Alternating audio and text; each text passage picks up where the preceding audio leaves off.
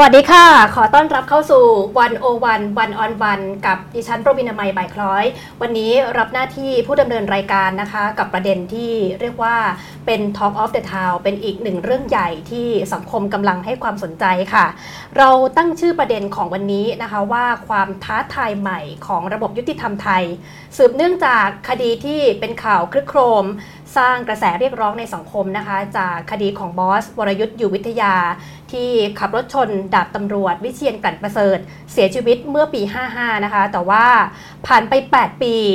มีการแจ้งข้อกล่าวหาทั้งหมด 5 ข้อด้วยกันแต่อัยการไม่สั่งฟ้องทุกข้อหานะคะเรื่องนี้สังคมเกิดคำถามว่าเกิดอะไรขึ้นความโปร่งใสความน่าเชื่อถือของระบบยุติธรรมนั้นอยู่ที่ไหนแล้วก็มีเสียงเรียกร้องให้มีการปฏิรูประบบยุติธรรมไทยนะคะวันนี้ก็เลยอยากจะชวนคุณผู้ชมที่ติดตามอยู่ในขณะนี้นะคะได้ฟังเรื่องราวแบบเจาะลึกถึงประเด็นนี้แล้วก็มีคำถามใหญ่ถึงเรื่องของการปฏิรูประบบยุติธรรมของบ้านเราด้วยซึ่งวันนี้ค่ะเราได้รับเกียรตินะคะจากศาสตราจารย์พิเศษดร.กิติพงศ์กิติยารักษ์ผู้อำนวยการสถาบันเพื่อการยุติธรรมแห่งประเทศไทยหรือว่า TIJ เป็นแขกพิเศษของเราในวันนี้นะคะสวัสดีค่ะอาจารย์คะสวัสดีครับคุณปวิณาไมยขอบคุณที่ให้เกียรติกับรายการด้วยนะคะแล้วก็วันนี้เนี่ยด้วยความยินดีอย่างยิ่งเลยต้องบอกคุณผู้ชมด้วยที่ติดตามไลฟ์ในขณะนี้เลยนะคะว่าเราอยากจะชวนคุณผู้ชมเนี่ยมาคุยกันหลายเรื่องเลยประเด็นสำคัญก็คือตอนนี้เนี่ยสังคมมีคำถามมากสืบเนื่องจากประเด็นของบอสวรยุทธ์เนี่ยแหละค่ะแล้วก็ถามไปถึงเรื่องของระบบยุติธรรมบ้านเราเนี่ยมันเกิดอะไรขึ้นมีปัญหาตรงไหนแล้วถ้าจะมีการปฏิรูประบบเนี่ยต้องทำอะไรอย่างไรบ้างนะคะก็เลยต้องขออนุญาตขอความรู้จากอาจารย์แล้วก็นานๆทีแฟนๆบอกว่าอาจารย์จะให้สัมภาษณ์กับสื่อนะคะวันนี้ขอเป็น Exclusive เลยกำลังจะมีเรื่องของการชุมนุมกันในเวลาใกล้ๆนี้ด้วยแล้วก็ตอนนี้เนี่ยบรรยากาศทางการเมืองก็มีการเรียกร้องเสนอการเรื่องของการแก้รัฐธรรมนูญด้วยจะเป็นทางออกของสังคมหรือไม่เนี่ยวันนี้อยากได้มุมมองของอาจารย์ด้วยนะคะก็เลยอยากชวนอาจารย์คุยเพราะว่าทาง TIJ เนี่ยเพิ่งจะมีการทำสำรวจใช่ไหมคะเกี่ยวกับเรื่องความเห็นแล้วก็ความคาดหวังของคนในสังคม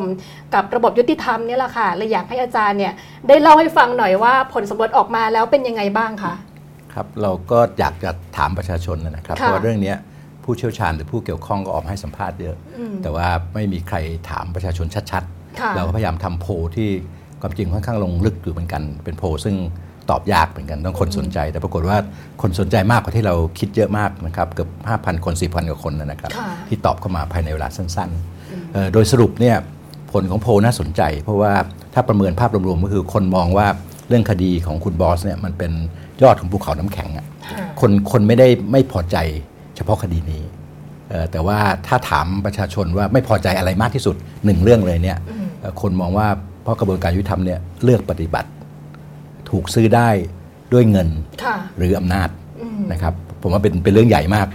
แล้วก็ความรู้สึกของประชาชนต่อกระบวนการยุติธรรมเนี่ยซึ่งก่อนคดีบอสเนี่ยคะแนน5ก็คาบเส้นนะฮะ 2.4 เรียกว่าคาบเส้นก็คือก็ไม่ได้ดีเท่าไหร่อยู่แล้วแต่ว่าพอมีคดีบอสแล้วเนี่ย 0.99 นะ40กว่าเปอร์เซ็นต์ของผู้ตอบเนี่ยให้คะแนน0เลยนะครับเพราะฉะนั้นตรงนี้แสดงให้เห็นถึงความสะสมของความไม่พอใจของระบบยุติธรรมซึ่งผมคิดว่ามันเป็นสัญญาณอันตรายมากนะครับก็คือมันก็จะมีข้อเสนอแนะอะไรต่างๆแต่ว่าสัญญาณอันตรายก็คือว่าเพราะระบบยุติธรรมเนี่ยมันเป็นรากฐานสำคัญของสังคมเลยความขัดแย้งเนี่ยมันเกิดขึ้นไม่ว่าอยู่ในสังคมใดจะให้คนเห็นตรงกันหรือไม่มีปัญหาระหว่างกันเนี่ยคงยากแต่เมื่อกระบวนการยุติธรรมชี้แล้วเนี่ยคนต้องยอมรับและคนต้องเชื่อถือแล้วจบมันต้องยุติด้วยความเป็นธรรมจริงๆถ้าเป็นเช่นนั้นเนี่ยคนแม้จะไม่พอใจแต่คนส่วนใหญ่เห็นว่ามันยุติธรรมมันก็จะไปได้เพราะนั้นระบบยุติธรรมและหลักกฎหมายหลักนิติธรรมเนี่ยมันคือกระดูกสันหลังของสังคมเลยแหละถ้ามันไม่ดีมันไม่มีพื้นฐานที่มั่นคงเนี่ยสังคมเดินต่อไปไม่ได้นะครับคราวนี้เรื่องนี้มันก็สะท้อนในประเด็นเชิงการเมืองอยู่เหมือนกันเพราะว่าเมื่อหลายปีก่อนเนี่ยผมเข้าไปอยู่ในคณะกรรมการที่เรียกว่าคป.ก็คือคณะกรรมการเพื่อความปรองดองเหตุการณ์ทางการเมืองในสมัยนั้นนะครับคณะกรรมการชุดนี้ก็ฟังคู่ขัดแย้งเยอะมากในช่วงนั้นก็คือฟังอย่างไม่เป็นข่าวว่าอยากให้คู่ขัดแย้งในสังคมใดในสมัยก่อนเนี่ยบอกว่าปัญหาของประเทศไทยเนี่ยอะไรที่ร้ายแรงที่สุดนะครับแปลกมากว่าทุกฝ่ายเลยนะฮะบอกว่าปัญหาของประเทศไทยที่คิดว่า ร้ายแรงที่สุดและอยากให้แก้มากที่สุดเนี่ยคือการส่งเสริมหลักนิติธรรมให้เข้มแข็งตอบเหมือนกันเลยนะครับแต่ว่าผู้มีอำนาจเนี่ยจะบอกว่าหลักนิติธรรมให้เข้มแข็งหมายความว่าให้คนที่ถูกบอกว่ากระทำความผิดเนี่ยให้มารับโทษ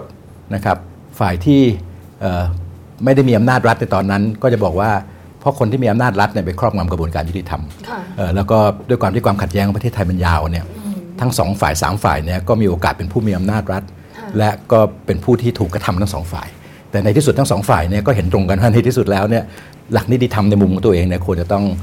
ได้รับการดูแลได้รับการยอมรับเพราะฉะนั้นผมก็เลยคิดว่าความขัดแย้งอย่างที่เรียนตอนต้นเนี่ยยังไงมันก็ต้องเกิดนะครับมันเกิดมันจะไม่มีความขัดแย้งเลยไม่ได้แต่ว่าการพยายามใช้กระบวนการยุติธรรมหรือทำให้กระบวนการยุติธรรมเนี่ยมันเป็นเครื่องมือของการที่จะทำให้ฝ่ายตนไม่ว่าฝ่ายใดได้เปรียบเนี่ยแม้ว่าจะมีเจตนาดีแต่มันจะทำลายโครงสร้างความน่าเชื่อถือของสังคมอันนี้พอระบบมันอ่อนแอแล้วเนี่ยมันก็ถูกดึงถูกเบี่ยงเบนไปทางไหนก็ได้ทั้งสิ้นนะครับเพราะฉะนั้นผมคิดว่าเป็นสัญญาณอันตรายมากๆแล้วก็คิดว่าในการปฏิรูปประเทศในการสังคายนาปัญหาทั้งหลายเนี่ยเรื่องหลักนิติธรรมเรื่องกระบวนการยุติธรรมเนี่ยน่าจะเป็นหัวใจที่ทุกฝ่ายเลยนะครับไม่ว่าฝ่ายไหนอ่ะที่เห็นว่าประเทศไทยต้องก้าวข้ามความขัดแย้งแล้วเดินต่อเนี่ยเรื่องหลักนิติธรรมและกระบวนการยุติธรรมเป็นหัวใจที่สำคัญที่สุดเลยค่ะจากตอนนั้นเนี่ยที่มีการคุยกันเรื่องความปรองดองมาถึงปีนี้ปี63เรื่องนี้เนี่ยยังเป็นประเด็นก็มีผลสะท้อนมาจากโพลที่มีการสำรวจมาเนี่ยนะคะว่าคนส่วนใหญ่เนี่ยก็คาดหวังว่าระบบยุติธรรมเราเนี่ยต้องไม่ถูกแทรกแซงต้องมีความน่าเชื่อถือต้องมีความโปร่งใสมากกว่านี้นะคะก็เลยอยากจะชวนอาจารย์คุยถึงประเด็นที่เกิดขึ้นในสังคมก่อนประเด็นของคุณบอสเนี่ยค่ะตอนนี้เนี่ยมีคณะกรรมการตรวจสอบข้อเท็จจริงหลายชุดก็มีผลสรุปออกมาคล้ายๆกันโดยเฉพาะของอาจารย์วิชามหาคุณเนี่ยก็ค่อนข้างชัดนะคะว่าคนที่อยู่ในแต่ละส่วนของกระบวนการยุติธรรมเนี่ยน่าจะมีปัญหาตั้งแต่ตำรวจอัยการศาลหรือว่านักการเมืองที่เข้ามาเกี่ยวข้องเนี่ยค่ะอยากจะถามอาจารย์ว่าอาจารย์คิดว่าบทเรียนสำคัญที่ระบบยุติธรรมบ้านเราเนี่ยได้จากคดีของบอสเนี่ยเป็นยังไงบ้างคะคือผมว่าคดีของคุณบอสเนี่ยก็คือตอกย้ำว่าจะต้องมีการปฏิรูปกันอย่างขนาดใหญ่นะครับแต่ว่าการปฏิรูปกระบวนการยุติธรรมเนี่ยซึ่งจริงๆคำว่ากระบวนการยุติธรรมเนี่ยมันก็กว้างกว่าที่เราคิดแล้วเพราะมันไม่ใช่มีตำรวจอย่างเดียวไม่ใช่มีอัยการอย่างเดียวมันเป็นกระบวนการใหญ่นะแล้วมันก็ยังซ้อนกับเรื่องของระบบกฎหมายที่เรียกว่าหลักนิติธรรมอยู่ด้วยเพราะนั้นมันจะมีเรื่องซับซ้อนที่ยากเนี่ยเข้าไปซ้อนกันอยู่หลายอย่างเพราะนั้นถ้าปฏิรูปโดยไม่เข้าใจหรือไม่ได้เห็นทิศทางอย่างถ่องแท้ยิ่งแก่จะยิ่งยุ่งนะครับก็ได้นะครับบทเรียนจากที่ผมคิดว่าถ้าเจาะเฉพาะคดีบอสก่อนเลยคนก็บอกว่าจะต้องปฏิรูปตำรวจไหมซึ่งปฏิรูปตำรวจก็ดีนะครับวันนี้ความจริงก็มีข่าวซึ่งน่าจะเป็นข่าวที่ดีออกมาว่ามีความพยายามที่จะทำให้ระบบตำรวจเนี่ยมีความโปร่งใสมีความเป็นธรรมมากขึ้นในการยกย้ายแต่งตั้งรับฟังความคิดเห็นประชาชนมากขึ้นหวังว่าถ้ากระจายอำนาจลงไปประชาชนตรวจสอบได้มากขึ้นความเป็นวิชาชีพในแต่ละสาขาของตำรวจดีขึ้นเนี่ยโดยภาพรวมก็จะดีขึ้นนะครับแต่ว่าถ้าพูดถึงเรื่องคดีบอสเนี่ยประเด็นมันอยู่ที่ว่าการรวบรวมพยานหลักฐานในคดีเนี่ยในคดีนี้และในคดีใดๆเนี่ยเราจะเชื่อได้อย่างมั่นใจแค่ไหนว่าการรวบรวมพยานหลักฐานโดยองค์กรต้นน้ำคือตำรวจนะแล้วก็ผ่านมาที่อัยการแล้วไปที่ศาลเนี่ยจะเป็นกระบวนการที่ทำให้ข้อเท็จจริงเนี่ยมันเชื่อถือได้แน่ๆนะครับซึ่งในสากลเนี่ยเขาก็จะไม่ให้องค์กรใดองค์กรหนึ่งเนี่ยทำงานในการรวบรวมพยานหลักฐานเพียงองค์กรเดียวมันก็ต้องมีการตรวจสอบระหว่างกันนะครับเช่นตำรวจเองก็อาจจะต้องมีตำรวจที่เป็นพนักงานสอบสวนกับพนักงานฝ่ายปราบปรามซึ่งวันนี้เข้าใจว่าการปฏิรูปก็พูดทำนองว่าจะเน้นเรื่องสายวิชาชีพสอบสวนให้มากขึ้นซึ่งก็ดีมากเพราะถ้ามันเบลอเมื่อไหร่เนี่ยมันก็ไม่ได้การสอบสวนไม่ใช่โดยมืออาชีพอยู่แล้วโดยหลักการคือฝ่ายที่ไปไล่จับได้คนมาก็อาจจะต้องเป็นบุคลิกแบบหนึ่งเมื่อจับตัวได้แล้วรวบรวมพยานหลักฐานแบบไหนก็ต้องเป็นอีกแบบหนึ่งและมีความเชี่ยวชาญต่างกันนะครับซึ่งอันนั้นก็เป็นในองค์กรเดียวกันแต่ถ้าเป็นระบบสากลเนี่ยพอได้พยานหลักฐานมาที่จะไปฟ้องในศาลเนี่ยมันก็ต้องเป็นองค์กรที่อาจจะถอยไกลมานิดนึงแล้วก็มีความเชี่ยวชาญในเรื่องกฎหมายเรื่องการฟ้องซึ่งองค์กรนั้นคือองค์กรอัยการนะครับองค์กรอัยการที่ค่อนข้างเป็นสากลเนี่ยก็คือจะต้องเข้าไปเกี่ยวข้องในการทำงานใกล้ชิดกับตำรวจตั้งแต่รวบรวมพยานหลักฐานเลยในเรื่องที่ไม่ซับซ้อนมากเนี่ยถ้าดูญี่ปุ่นเกาหลี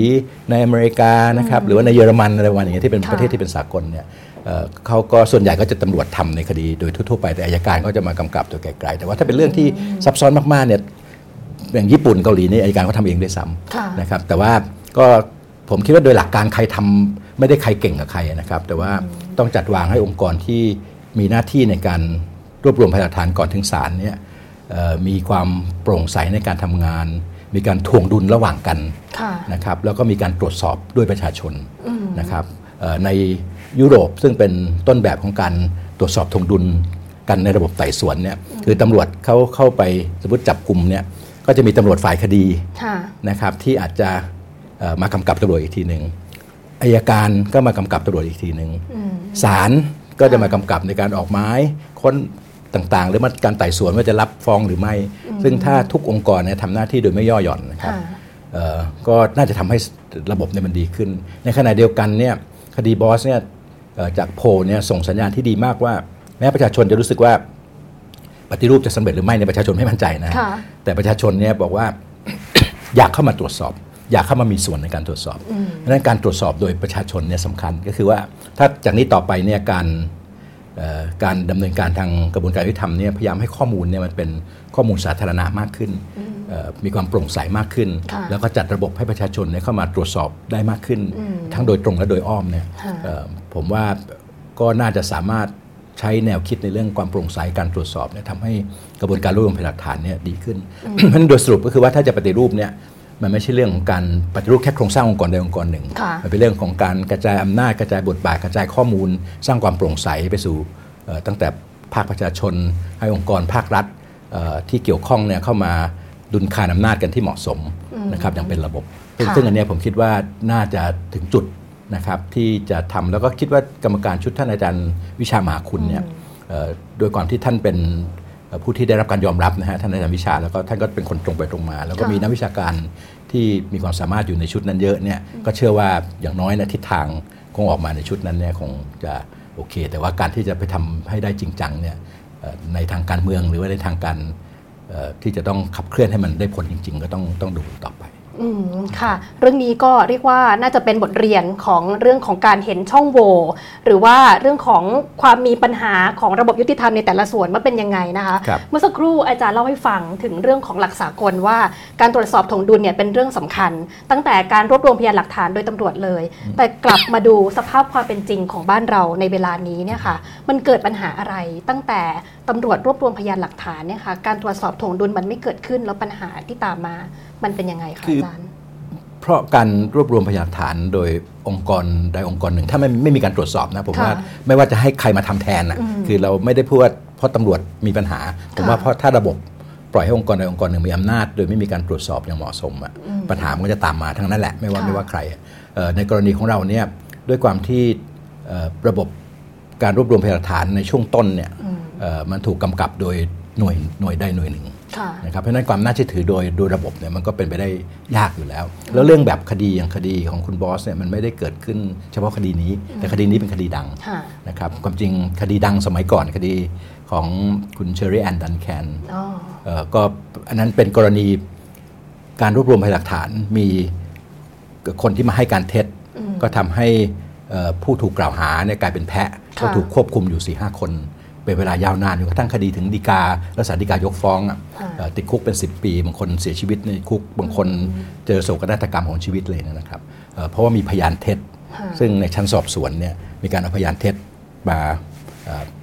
มาพูดซึ่งอันนั้นเนี่ยเป็นกรณีที่ผู้ต้องหาหรือจำเลยเป็นคนตัวเล็กตัวน้อยในสังคมก็ไม่รู้จะต่อสู้ยังไงแต่ในกรณีของผู้ถูกกล่าวหาซึ่งเป็นคนที่มีอำนาจเนี่ยก็เห็นว่าสามารถปั้นพยานไปได้อีกแบบหนึ่งเหมือนกันเพราะจริงๆแล้ววันที่เกิดเหตุนะครับกระบวนการที่ทุกฝ่ายเข้าไปทำงานตรวจสอบเป็นใกล้ชิดนะครับในเหตุนั้นเนี่ยมันก็น่าจะทำให้เกิดความโปร่งใสได้นะครับบ้านเราเนี่ย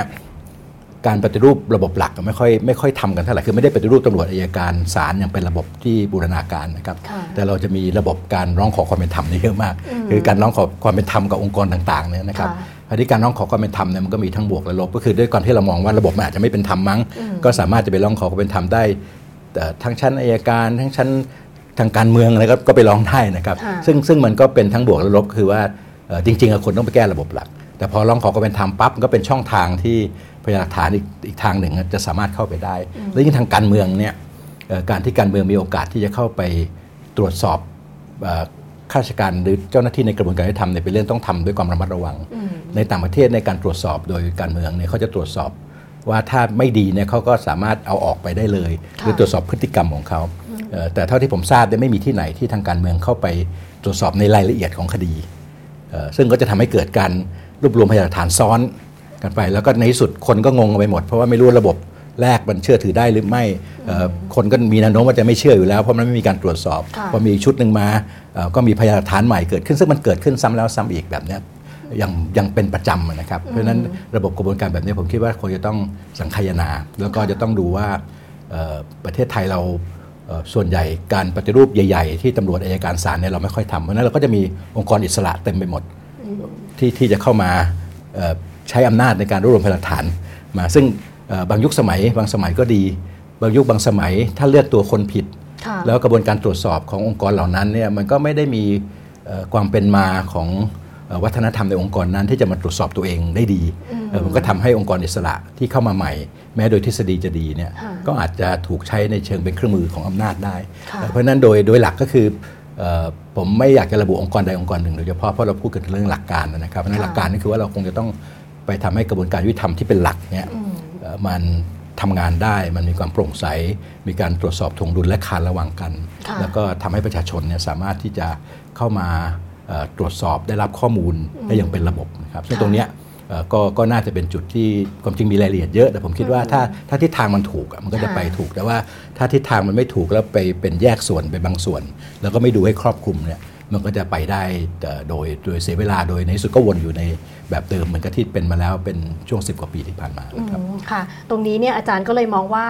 ระบบยุติธรรมบ้านเราเนี่ยก็มีปัญหาในหลายประเด็นที่ต้องการการปฏิรูปคือก่อนหน้านี้เนี่ยหลายคนมองว่าระบบอาจจะดีแต่ว่าคนที่อยู่ในระบบยุติธรรมเนี่ยอาจจะมีปัญหาหรือเปล่าแต่ที่อาจารย์เล่ามาเนี่ยอาจารย์ชี้เห็นว่าตอนนี้ระบบหลายๆประเด็นเนี่ยมีปัญหาในหลายๆเรื่องอย่างตำรวจก็อาจจะมีปัญหาเรื่องของอำนาจถ่วงดุลในการรวบรวมพยานหลักฐานตั้งแต่ต้นเลยที่มีคนบอกว่าข้อเท็จจริงเนี่ยมีข้อเท็จจริงจริงๆกับข้อเท็จจริงในสำนวน ที่มันก็เลยทำให้เรื่องเนี่ยมีปัญหาต่ออย่างคดีของคุณบอสเนี่ยนอกจากตำรวจแล้วองค์กรอัยการก็ถูกตั้งคำถามเหมือนกันนะคะจากเรื่องของการร้องขอความเป็นธรรมเนี่ยค่ะคือถ้าดูในรายละเอียดเนี่ยมีการร้องขอความเป็นธรรม14 ครั้ง13 ครั้งเนี่ยตกไปแต่ว่าครั้งที่14เนี่ยมีประเด็นอันนี้ก็เลยมีเสียงเรียกร้องเหมือนกันว่ากระบวนการนี้เนี่ยคนต้องมีการปฏิรูปเลยอยากถามอาจารย์ในรายละเอียดเหมือนกันว่าตรงเรื่องของการร้องขอความเป็นธรรมที่เมื่อสักครู่อาจารย์ก็ได้พูดไปบ้างแล้วเนี่ยนะคะตรงนี้เนี่ยมันควรต้องปฏิรูปยังไงคะคือจริงๆแล้วถ้าตำรวจทำงานใกล้ชิดกับอัยการตั้งแต่ต้นแล้วก็ระบบหลักมันเชื่อถือได้นะครับซึ่งจะทำยังไงเนี่ยก็มีรายละเอียดเยอะแต่สุดท้ายมันต้องตรวจสอบได้โดยประชาชนและโดยองค์กรทวงดุลกันการร้องขอความเป็นธรรมมันจะจำเป็นน้อยลงแต่ว่าในระบบซึ่งตำรวจกับอัยการทำงานแบบแยกส่วนเนี่ยในหลายๆกรณีการร้องขอความเป็นธรรมในชั้นอัยการมันก็อาจจะเปิดข้อมูลได้อยู่เหมือนกันเพราะฉะนั้นในโพลเนี่ยข้อที่น่าสนใจนะเพราะเราวิจารณ์องค์กรอัยการเยอะมากเนี่ยในโพลที่น่าสนใจคือประชาชน 75% คือ73 72 73จำตัวเลขไม่ได้ที่บอกว่าอัยการควรมีหน้าที่ในการกำกับตำรวจไหมคนนึงบอกว่า 73 74% เนี่ยบอกว่าควรนะแล้วถามว่าคนมีอำนาจมากขึ้นไหมในการกำกับตำรวจคน 75 76% บอกว่าควรนะแสดงว่าคนเนี่ยเข้าใจคือประเด็นมันไม่ใช่เรื่ององค์กรใดดีกว่าองค์กรใดหรอกแต่ว่าเรื่องพวกนี้มันต้องเข้าใจระบบการตรวจสอบถ่วงดุลหรือ accountability ขององค์กรนะฮะซึ่งถ้าเราโกรธองค์กรอัยการสมมตินะครับเราบอกว่าองค์กรอัยการไม่ควรจะทำและไม่ควรจะมีการร้องขอความเป็นธรรมจากนี้ไปเลิกผมว่ามันก็จะทำให้กระบวนการรูปหัวรูปหางในการทำสำนวนมันก็ยิ่งแย่ใหญ่เลยใช่ไหมครับเพราะฉะนั้นตรงนี้ผมว่ามันก็เลยต้องดูอย่างเป็นระบบแต่ว่าการร้องขอความเป็นธรรมเนี่ยมันก็ควรจะต้องมีกรอบที่เหมาะสมพอสมควรโดยเฉพาะถ้าเป็นการเมืองเนี่ยอันนี้สำคัญมากพอเมื่อสักครู่ถามว่าเป็นเพราะคนหรือระบบนะฮะเพราะว่ามันทั้งสองส่วนคือระบบที่ดีก็จะทำให้คนที่ไม่ดีเนี่ยทำไม่ดีได้ยากนะครับแต่ว่าคนก็สำคัญเพราะฉะนั้นระบบภายในในการดูแลคนให้คนที่ดีเนี่ยสามารถมีโอกาสในการทำงานเพราะคนในกระบวนการยุติธรรมเนี่ยต้องเที่ยงธรรมและต้องทำงานโดยเป็นมืออาชีพถ้าเขากังวลในสถานะตำแหน่งเขาตลอดเวลาเขาต้องวิ่งเอาเงินทองไปให้อย่างที่เป็นข่าวกันหรือว่ากลายเป็นว่า ต้องรับใช้ผู้ที่มีอำนาจตั้งเขามากกว่าประชาชนเนี่ยมากกว่าความยุติธรรมเนี่ยผมว่าระบบอย่างนั้นก็อยู่ไม่ได้อย่างองค์กรศาลเนี่ยท่านอยู่ได้ดีกว่าองค์กรอื่นในความเชื่อถือจากโพลทั้งหลายเนี่ยเพราะว่าคณะกรรมการตุลาการท่านเคร่งครัดแล้วก็เอาจริงเอาจังในการที่จะทำงานที่จะให้คนที่คิดว่าไม่ควรอยู่ในองค์กรท่านต้องออกไปนะเพราะฉะนั้นตรงเนี้ยผมคิดว่ามีความสำคัญที่ต้องดูทั้งระบบตรวจสอบทวงดุลและดูปัญหาเรื่องคนในองค์กรด้วยให้มีความเที่ยงธรรมให้ได้ด้วยนะครับค่ะก็มีความเห็นด้วยใช่ไหมคะอาจารย์จากโพลบอกว่าศาลควรมีบทบาทมากขึ้นในการแสวงหาข้อเท็จจริงในคดีอาญาทั่วไปด้วยหลักการแล้วทำได้ไหมคะจริงๆคือถ้าขออนุญาตอธิบายสั้นๆนิดนะครับคือระบบค้นหาความจริงในโลกมันมีอยู่สองแบบนะครับในสังคมใดๆเนี่ยถ้าเพิ่งเริ่มในสมัยหลายพันปีก่อนมันก็คงเป็นชนเผ่าอยู่กันอย่างเงี้ยนะครับเวลาใครจะกล่าวหาใครว่ากระทำความผิดอาญาก็ต้องให้ผู้กล่าวหาเป็นคนพิสูจน์แล้วก็ชาวบ้านอาจจะมารวมตัวกันแล้วบอกอ่ะพิสูจน์ว่าคนนี้เขาไปตีหัวคุณอะไรเงี้ยก็ต้องพิสูจน์กันเองแล้วก็มีกรรมการกลางอยู่ระบบอย่างเงี้ยพิสูจน์แล้วมีกรรมการกลางอยู่อย่างเงี้ยเขาเรียกว่าระบบกล่าวหานะครับซึ่งโครงสร้างมันก็จะไปอยู่ในประเทศอังกฤษที่มันเป็นประเทศที่พัฒนาการของรัฐเนี่ยไม่ได้เข้ามาครอบงำประชาชนมากเหมือนในยุโรปนะระบบนี้มันก็จะมีโครงสร้างของการที่ว่าความจริงจะปรากฏได้เมื่อคู่ขัดแย้งเนี่ยได้ต่อสู้กันอย่างเป็นธรรมหมายความว่าถ้าฝ่ายหนึ่งเป็นตำรวจอัยการอยู่ข้างหนึ่งอีกข้างหนึ่งก็ต้องมีทนายที่เข้ามาช่วยตั้งแต่ต้นนะครับจะต้องมีกติกาที่ว่าไม่ให้ตำรวจอัยการเนี่ยไปละเมิดสิทธิ์ศาลก็นั่งอยู่แล้วก็มีลูกขุนที่เป็นตัวแทนประชาชนมานั่งอยู่ด้วยศาลเนี่ยเป็นกลางได้ไม่ต้องเข้าไปสอบถามอะไรเป็นกรรมการกลางเพราะระบบเนี่ยมันทำงานให้สองฝ่ายต่อสู้กันได้อยู่แล้วอันนั้นคือซีกหนึ่งอีกซีกหนึ่งในยุโรปซึ่งรัฐเข้ามากำกับสังคมมากขึ้นมีพัฒนาการของศาสนาจักรโรมันอะไรต่างๆมันมีระบบรัฐเข้ามาเนี่ยการค้นหาความจริงมันเป็นเรื่องการไต่สวนหมายความว่าถ้ามีคนถูกกระทำความผิดเป็นผู้เสียหายเนี่ยเขาก็จะไปแจ้งต่อรัฐก็มีองค์กรที่เข้าไปตรวจสอบว่าตกลงเนี่ยผิดจริงไหมการตรวจสอบเนี่ยก็เดิมมันก็เหมือนกับให้อำนาจรัฐเยอะเลยจะชี้เป็นชี้ตายได้แต่มันพัฒนาการต่อไปเรื่อยๆก็บอกว่าถ้าให้อำนาจรัฐเยอะอย่างนั้นเนี่ยมันต้องให้รัฐเนี่ยถ่วงดุลซึ่งกันและกันเช่นว่าตำรวจเข้าไปก็ต้องมีตำรวจอีกฝ่ายมากำกับต้องมีอัยการมากำกับต้องมีศาลมากำกับโดยระบบเนี่ยบทบาทของทนายที่จะมาศาลนั่งเป็นกลางมันก็จะต่างกันศาลก็จะไม่เป็นกลางละศาลจะมีองค์คณะหลายคนแล้วก็จะมาสอบถามด้วยอะไรต่างๆครับซึ่งอันนี้มันก็ซับซ้อนนิดหนึ่งแต่ของไทยเนี่ยมันเป็นลูกผสมเพราะเราเป็นประเทศซึ่งไม่เคยเป็นเมืองขึ้นใครเราสามารถจะเลือกได้แต่ว่าในบางครั้งเนี่ยดูก็เหมือนว่าถ้าผมเป็นผู้ต้องหาจำเลยหรือคนจนเนี่ยมันก็จะเลือกไปเลือกมาเนี่ยคนที่จนไม่มีอำนาจเนี่ยเสียเปรียบเพราะว่าถามว่าถ้าผมเป็นคนจนเนี่ยไม่มีทนายเนี่ยแล้วตำรวจกับอัยการเป็นเพื่อนกันอย่างเงี้ยแล้วถ้าศาลมองว่าเป็นข้าราชการด้วยอย่างเงี้ยแล้วประชาชนจะพึ่งใครใช่ไหมเพราะทนายจำเลยมันก็ไม่ได้เก่งเหมือนอย่างในระบบที่เขาแล้วไม่มีลูกคุณนี่ต่างหากเพราะนั้นระบบในความรู้สึกของผมกับนักวิชาการบางท่านก็มองว่าโดยโครงสร้างของระบบเราเนี่ยควรจะเป็นระบบไต่สวนที่เจ้าหน้าที่ของรัฐจะมีอำนาจจะเข้าไปแล้วตรวจสอบถ่วงดุลซึ่งกันและกันแล้วบทบาททนายเนี่ยมาเสริมซึ่งอย่างนั้นซึ่งถ้าเป็นแนวคิดนั้นเนี่ยอาจจะตอบซับซ้อนนิดนะเพราะเป็นทางวิชาการแต่ว่าในแนวคิดนั้นเนี่ยเขาก็อยากให้ท่านผู้พิพากษาเนี่ยซึ่งควรจะมีนั่งครบองค์คณะด้วยในต่างประเทศคดีอาญาเนี่ย3คนอาจจะมีผู้พิพากษาสมทบที่เป็นประชาชนเนี่ยถึง5คนเนี่ยในเยอรมันเนี่ยแล้ว 3-5 คนเนี่ยเขาก็จะคานกันเองนะเขาสามารถจะไปไต่ถามตรวจสอบซักถามได้นะผมเข้าใจว่าประชาชนก็คงสงสัยเหมือนกันว่าเอ๊ะก็พยานหลักฐานก็ไม่น่าเชื่อถือศาลท่านก็รู้อยู่ว่าบางทีศาลท่านประสบการณ์ท่านก็รู้อยู่ว่าไม่น่าเชื่อถือแต่ท่านมองว่าบทบาทท่านเป็นกรรมการกลางท่านทำอะไรไม่ได้เลยเพราะว่าไปมองอีกระบบหนึ่งซึ่งคู่ต่อสู้มันต้องเท่าเทียมกันจริงจะความจริงจะปรากฏนะครับเพราะนั้นอันนี้ทฤษฎีนิดนึงแต่ว่าการโต้เถียงกันว่าแล้วประเทศไทยจะเป็นระบบต่อสู้ที่เป็นระบบกล่าวหาแล้วศาลเป็นกรรมการกลางหรือจะเป็นระบบที่เป็นระบบไต่สวนศาลเข้าไปกำกับด้วยอัยการไปกำกับตำรวจด้วยเนี่ยแล้วตำรวจก็กำกับกันเองด้วยระหว่างสอบสวนกับฝ่ายปราบปรามเนี่ยควรจะเป็นยังไงความเป็นส่วนตัวผมเนี่ยคิดว่าควรจะมิกซ์ร่วมกันนะครับก็คือว่าโดยโครงสร้างเนี่ยควรจะต้องให้องค์กรต่างๆมาคานกันในขณะเดียวกันต้องเสริมบทบาทของประชาชนบทบาทของผู้สะสมทบบทบาทของทนายความให้ดีขึ้นไม่งั้นแล้วมันก็จะไม่สามารถแก้ปัญหาได้อันนี้ก็เป็นอาจจะใช้เวลาพูด ซับซ้อนนิดนึงนะครับแต่ว่าแต่นี่เป็นทฤษฎีที่ควรจะไปในแนวอย่างนั้นค่ะเห็นภาพเลยนะคะแล้วก็สอดคล้องกับความเห็นจากโพลเมื่อกี้ส่วนใหญ่เลยที่บอกว่าอยากเห็นบทบาทของผู้พิพากษาในการไต่สวนด้วยกับอีกเรื่องนึงที่อาจารย์บอกว่าเป็นส่วนสำคัญมากเลยก็คือการมีส่วนร่วมของภาคประชาชนนี่แหละในเรื่องของการจะช่วยปฏิรูประบบยุติธรรมอาจารย์มองว่าประชาชนทั่วไปเนี่ยจะเข้าไปมีส่วนร่วมได้ยังไงบ้างคือถ้าพูดที่เป็นสากลเลยนะครับคือบทบาทประชาชนเนี่ยมีความสำคัญมาก คือในระบบอย่างของ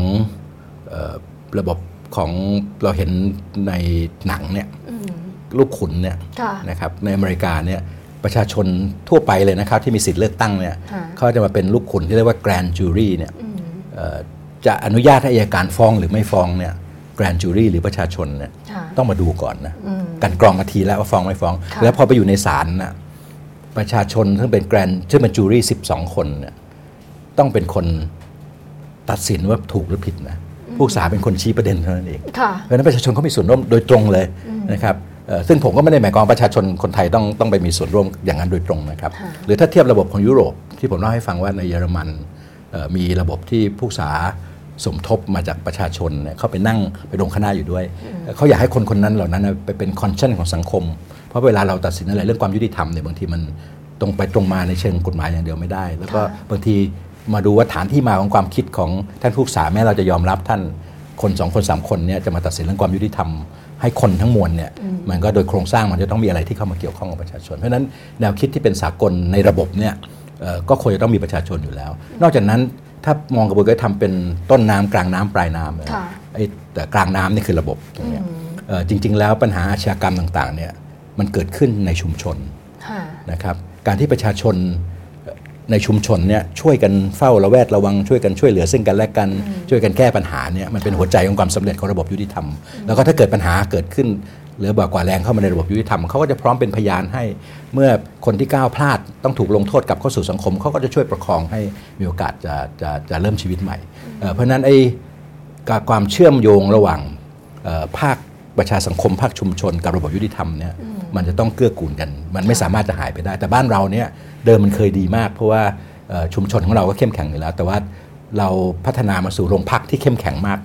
ในยุคหนึ่งนะครับเพราะนั้นเดิมเนี่ยประชาชนก็จะช่วยกันเยอะแต่ตอนหลังมีปัญหาที่เดียวก็ลงพักแล้วต้องตำรวจต้องไปเลยนะฮะซึ่งอันนั้นก็ต้องพัฒนาไปแต่คำถามว่าแล้วประชาชนจะทำอะไรเนี่ยนะครับผมคิดว่าสิ่งที่เราได้จากสมัยใหม่จากโพลเนี่ยคือประชาชนพร้อมจะตรวจสอบพร้อมจะเข้ามามีส่วนร่วมเพราะฉะนั้นผมคิดว่า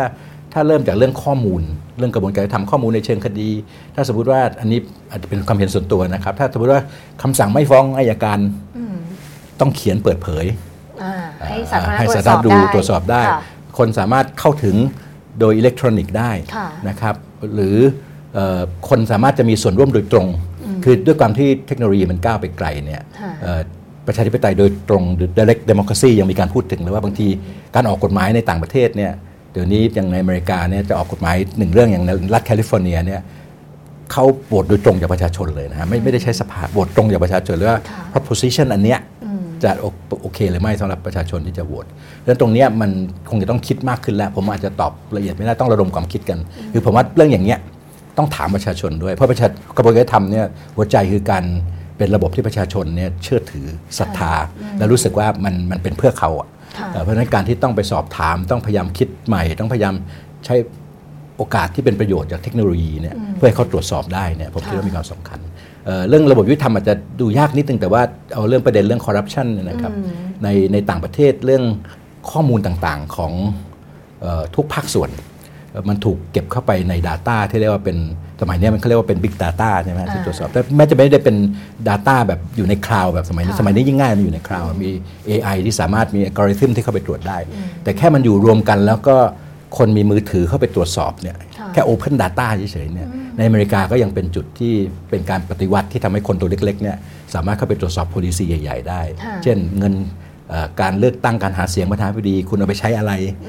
โรงพยาบาลนี้มีเรคคอร์ดของการที่คนตายจำนวนมากแล้วปกปิดไว้อะไรพวกอย่างเงี้ยครับประชาชนสามารถรวมพลังแล้วก็ใช้แอปพลิเคชันเข้าไปตรวจสอบได้ลองคิดภาพดูว่าถ้าเรื่องการใช้จ่ายเงินของอบต.อบจ.ทั่วประเทศเราประชาชนสามารถเข้าไปดูได้ว่าอบต.แห่งนี้ใช้เงินในการก่อสร้างเท่าไหร่บริษัทไหนเข้ามาและบริษัทนั้นใครเป็นเจ้าของ สามารถเข้าไปได้โดยมือถืออะไรเงี้ยมันก็จะสามารถมีระบบตรงนี้ได้เรื่องของกระบวนการยุติธรรมอาจจะต้องระมัดระวังนิดนึงว่าจะแค่ไหนอย่างไรแต่ผมคิดว่าเป็นเรื่องที่เป็นโจทย์ใหญ่ที่เราอาจจะต้องดูอย่างสำคัญโดยเริ่มต้นต้องคิดก่อนว่ากระบวนการยุติธรรมมันต้องสนองประชาชนต้องฟังประชาชนให้เยอะแล้วพยายามคิดระบบอาจจะต้องนอกกรอบนิดนึงถ้าเกิดเรื่องแบบคดีบอสเนี่ยที่จะต้องดูว่าแล้วประชาชนอยากจะทำอะไรอะไรที่ทำได้แค่ไหนหรือว่าตรงเนี้ยถ้าทำได้นะครับมันก็จะเป็นประโยชน์เพราะว่าบางทีหวังในเรื่องปฏิรูปยากๆขององค์กรของรัฐเนี่ย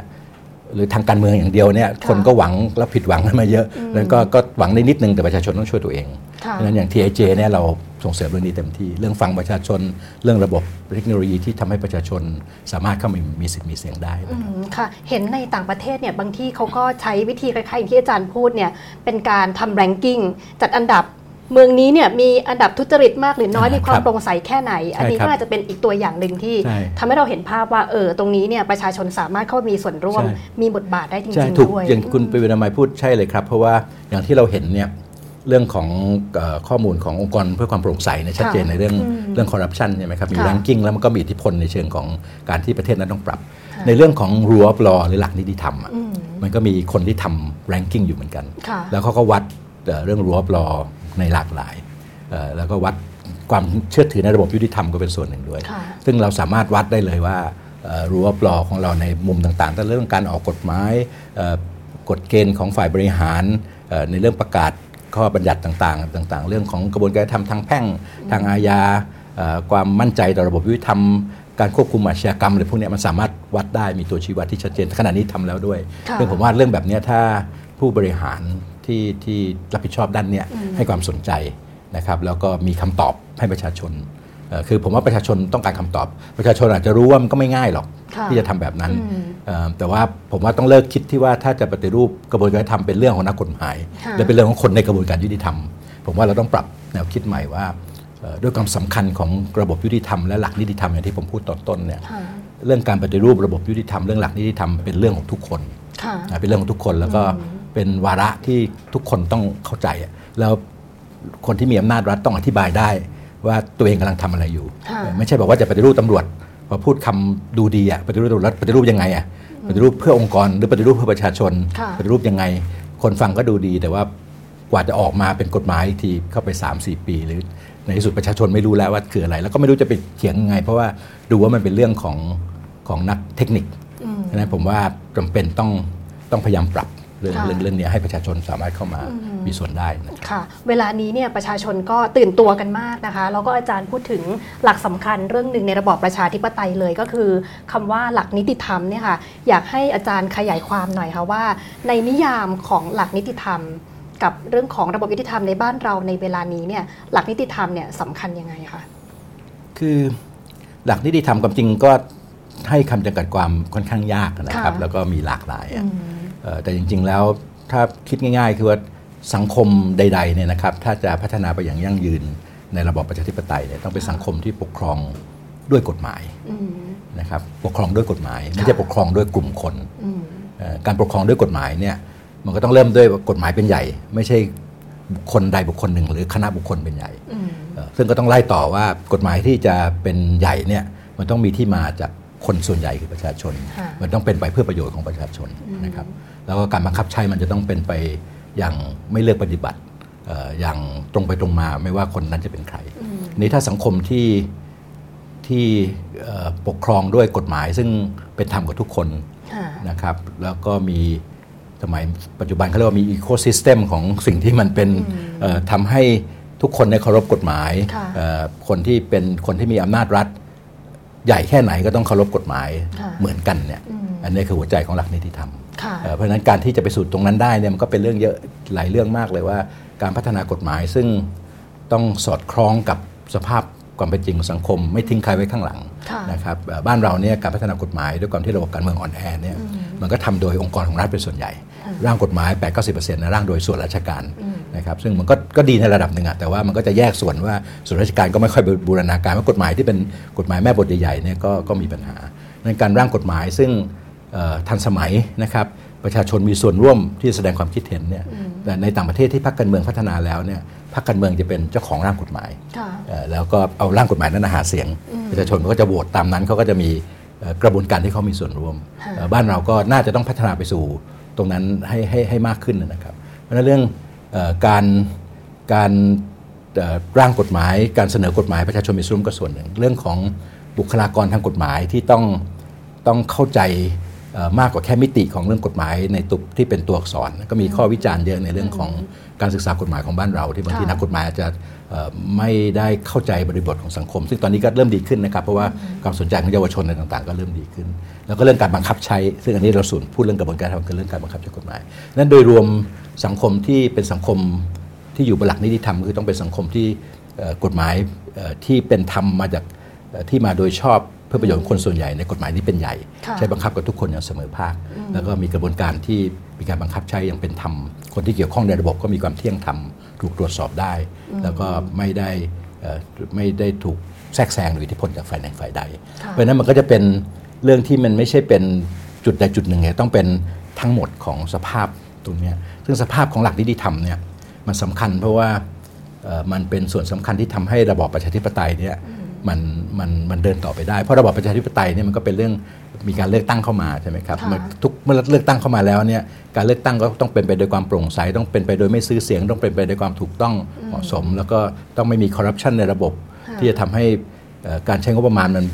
ผันเหไปเพราะฉะนั้นระบบประชาธิปไตยที่ดีเนี่ยก็ต้องมีกระบวนการออกกฎหมายที่ดีแล้วก็ต้องมีระบบธรรมาภิบาลที่ดีธรรมาภิบาลที่ดีกฎหมายที่ดีจะบังคับใช้ได้ก็ต้องมีหลักนิติธรรมเป็นพื้นฐานที่ดีเพราะฉะนั้นความเชื่อมโยงระหว่างประชาธิปไตยธรรมาภิบาลกับรั้วปลอหรือหลักนิติธรรมเนี่ยมันจึงมีความสำคัญมากโดยทั่วไปเนี่ยคนจะไม่ค่อยเห็นนะครับเพราะว่าเหมือนกับอากาศเหมือนกับน้ำเนี่ยเรามีอากาศทุกวันเราได้ดื่มน้ำตลอดเราไม่รู้สึกแต่พอสังคมเริ่มมีปัญหาเรื่องความไม่ยุติธรรมความไม่ยุติธรรมซึ่งผมเกี่ยวข้องกับเรื่องความขัดแย้งเป็นไม่ได้เกี่ยวข้องกับเป็นคนฟังอ่ะคือเป็นคนฟังต้องทำรายงานนะฟังทุกฝ่ายมันมีความข้องใจเยอะมากเพราะว่าไอ้ความขัดแย้งซึ่งอาจจะเริ่มจากเรื่องเล็กๆเรื่องใดเรื่องหนึ่งพอมันไม่ยุติธรรมแล้วคนยอมตายได้เพื่อความเป็นธรรมคนรู้สึกว่ามันไม่ได้มันไม่ยุติธรรมนะเพราะฉะนั้นคำว่าความยุติธรรมเนี่ยมันเหมือนอากาศถ้ามันมีอยู่ก็ไม่เป็นไรแต่เมื่อไหร่ที่มันขาดเนี่ยนะครับมันก็จะทำให้สังคมรู้สึกว่าไอ้สังคมที่มันไม่ยุติธรรมมันสันติสุขไม่เกิดเพราะฉะนั้นความยุติธรรมมันเป็นหัวใจที่สำคัญนั้นไม่ว่าจะมีความขัดแย้งยังไงจะอยู่ข้างไหนของฝั่งความขัดแย้งเนี่ยถ้าเชื่อในอนาคตประเทศไทยต้องก้าวข้ามมันต้องสงวนไว้สักเรื่องหนึ่งอย่างน้อยก็คือเรื่องหลักนิติธรรมกระบวนการยุติธรรมต้องให้ทำให้ศักดิ์สิทธิ์เป็นที่ยอมรับของทุกฝ่ายไม่ใช่เอาเป็นเครื่องมือของฝ่ายตัวเองไม่ว่าจะเป็นฝ่ายใดนะครับ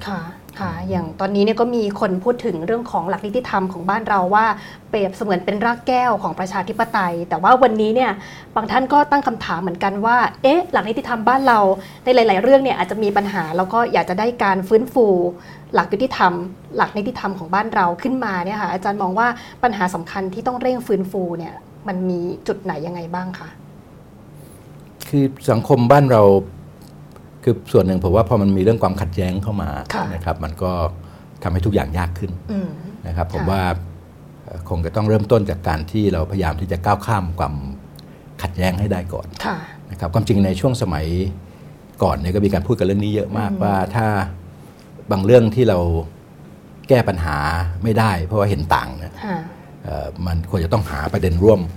ที่ทุกคนเห็นด้วยและพยายามดึงคนที่กลางๆของความขัดแย้งมาร่วมกันเพื่อแก้ปัญหานะครับเช่นโดยทั่วไปเพราะถ้าไม่หาประเด็นร่วมเนี่ยมันก็จะมีฝ่ายสุดโต่งที่บอกฉันอยากได้แบบนี้ฝ่ายบอกฉันไม่เห็นด้วยที่คุณจะได้แบบนั้นเพราะมันยังตกลงกันไม่ได้มันอาจจะต้องใช้เวลานะครับแล้วพอสุดโต่งออกมามีเสียงก็จะความขัดแย้งไม่จบนะครับแต่ว่าถ้าหาประเด็นร่วมนะครับประเด็นร่วมที่ยกตัวอย่างเช่นประเทศไทยควรจะมีอนาคตยังไงร่วมกันอะไรเป็นเรื่องที่สำคัญมากที่เราจะก้าวข้ามความขัดแย้งตั้งคำถามดีๆแล้วมีเรื่องอะไรบ้างที่ยังไม่ต้องบอกว่าใครแพ้ใครชนะใครผิดใครถูกมีเรื่องอะไรบ้างที่เราจะต้องทำร่วมกันซึ่งถ้าตั้งประเด็นแบบนั้นเนี่ยผมเชื่อว่าฝ่ายไหนก็น่าจะทำงานร่วมกันได้นะผมว่ามันไม่ใช่เรื่องมันจะเห็นแก่พรรคเห็นแก่ตัวเองไปสักถึงขนาดไหนอ่ะคนก็ต้องรักชาติกันทุกคนนะใช่ไหมครับแต่ว่ามันต้องทำให้เป็นกลางแล้วก็ตั้งประเด็นร่วมเป็นการวาดฝันอนาคตด้วยกันแล้วจะเดินยังไงซึ่งผมว่าถ้าทำดีๆเนี่ยมันก็น่าจะมีนะเพราะว่าเราก็คนไทยด้วยกันมันน่าจะมีที่จะไปอย่างนั้นได้แต่ถ้าเป็นเรื่องว่าถ้าใครทำอะไรเรื่องหนึ่งจะต้องมีคนอีกคนว่า อาจจะเป็นประโยชน์ทางการเมืองอาจจะมีปัญหาอะไรตามมามันก็จะผมว่ามันก็จะยากแหละที่จะทำกันอย่างไว้วางใจนะครับในเรื่องความขัดแย้งในสมัยก่อนตอนที่ผมทำงานในคอป.เนี่ยเราก็เชิญคุณโคฟีอานันต์มานะท่านเสียชีวิตไปแล้วแต่ท่านเป็น Friends of Thailand ตัวจริงเลยท่านก็เป็นคนที่ชื่นชมในพระบาทสมเด็จพระเจ้าอยู่หัวรัชกาลที่9มากนะครับเคยเอารางวัลของ UN ที่เชิดชูพระองค์ท่านเนี่ย UNDP มาถวายที่ประเทศไทยเลยเขาก็มีความรู้สึกว่าความขัดแย้งในประเทศไทยในสมัยนั้นเนี่ยมันยังไม่ได้อย่างรากลึกนักเขาบอกว่าต่างจากประเทศอื่นๆที่เขาเห็นที่มันเป็นเรื่องศาสนาวัฒนธรรมภาษาช่องว่างของความดวยความจนซึ่งเราก็มีอยู่บ้างแหละแต่ว่ามันก็ยังไม่สายเกินไปในมุมของเขาเขาบอกว่าตอนนั้นเนี่ยขอให้ผู้มีอำนาจทั้งหลายเนี่ยเสียสละก็พอเสียสละที่จะพยายามก้าวข้ามจุดนั้นไปแต่ว่านี่มันเป็นเกือบ10 ปีแล้วนะฮะ10 ปีแล้วเนี่ยมันก็ดูเหมือนจะยังไม่ดีขึ้นเพราะฉะนั้นผมก็คิดว่าน่าจะต้องเลิกวิธีเก่าๆน่าจะต้องเลิกวิธีเก่าๆที่มองว่าถ้าใครคิดต่างไม่ใช่ละเราต้องคิดแบบนี้เพราะถ้าใช้วิธีนั้นว่าถ้าใครคิดอย่างนึงก็มาอาจจะเป็นแทคติกอีกฝ่ายก็ไม่พอใจแล้วฝ่ายหนึ่งก็จะเรียกร้องสุดโต่งอีกฝ่ายหนึ่งก็จะบอกไม่เห็นด้วยแล้วก็ให้คนเหล่านี้เป็นคนที่มีเสียงดังของทั้งสองค่าย3ค่ายก็แล้วแต่เนี่ยมันไม่รอดหรอกครับผมว่ามันไปไม่ได้นั่นก็ต้องเป็นเรื่องว่าถ้ามันมีเวทีที่คนจะมาวาดอนาคตร่วมกันเป็นเวทีปลอดภัยด้วยนะ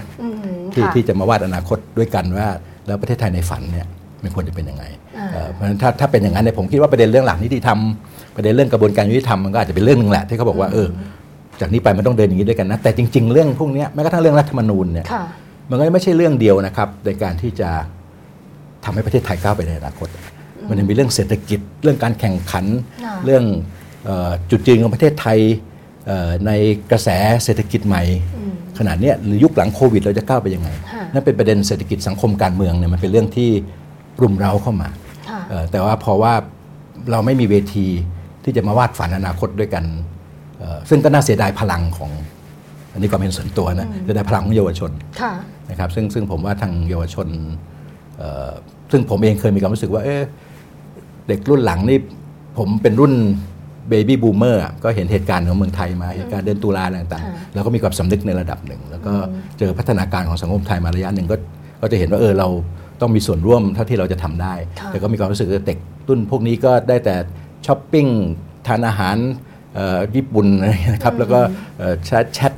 ไม่สนใจเล่นแต่โทรศัพท์แต่พอฟังความคิดของเยาวชนรุ่นใหม่ความคิดเขาก็น่าสนใจนะคือไม่ใช่ดีทุกเรื่องเห็นด้วยทุกเรื่องแต่ว่าเขาก็คิดเป็นระบบนะครับแล้วก็มีประเด็นซึ่งตั้งคำถามได้น่าสนใจซึ่งผมว่าด้วยความที่เยาวชนรุ่นใหม่เนี่ยชุดความคิดของเขาหรือข้อมูลที่เขาได้มันอาจจะต่างจากรุ่นผมหรือรุ่นคุณปิวนามัยก็แล้วแต่นะครับเขาอาจจะเป็นยิ่งถ้าคนที่เติบโตมาที่เป็นผู้ใหญ่ในช่วง 5-6 ปีนี้เองเนี่ยเขาก็เห็นประเทศไทยอยู่ในความขัดแย้งในขณะที่ข้อมูลที่เขาได้มาเนี่ยเป็นข้อมูลที่เรียกว่าเขาเป็น global citizen ก็ได้เขาไม่ได้มอง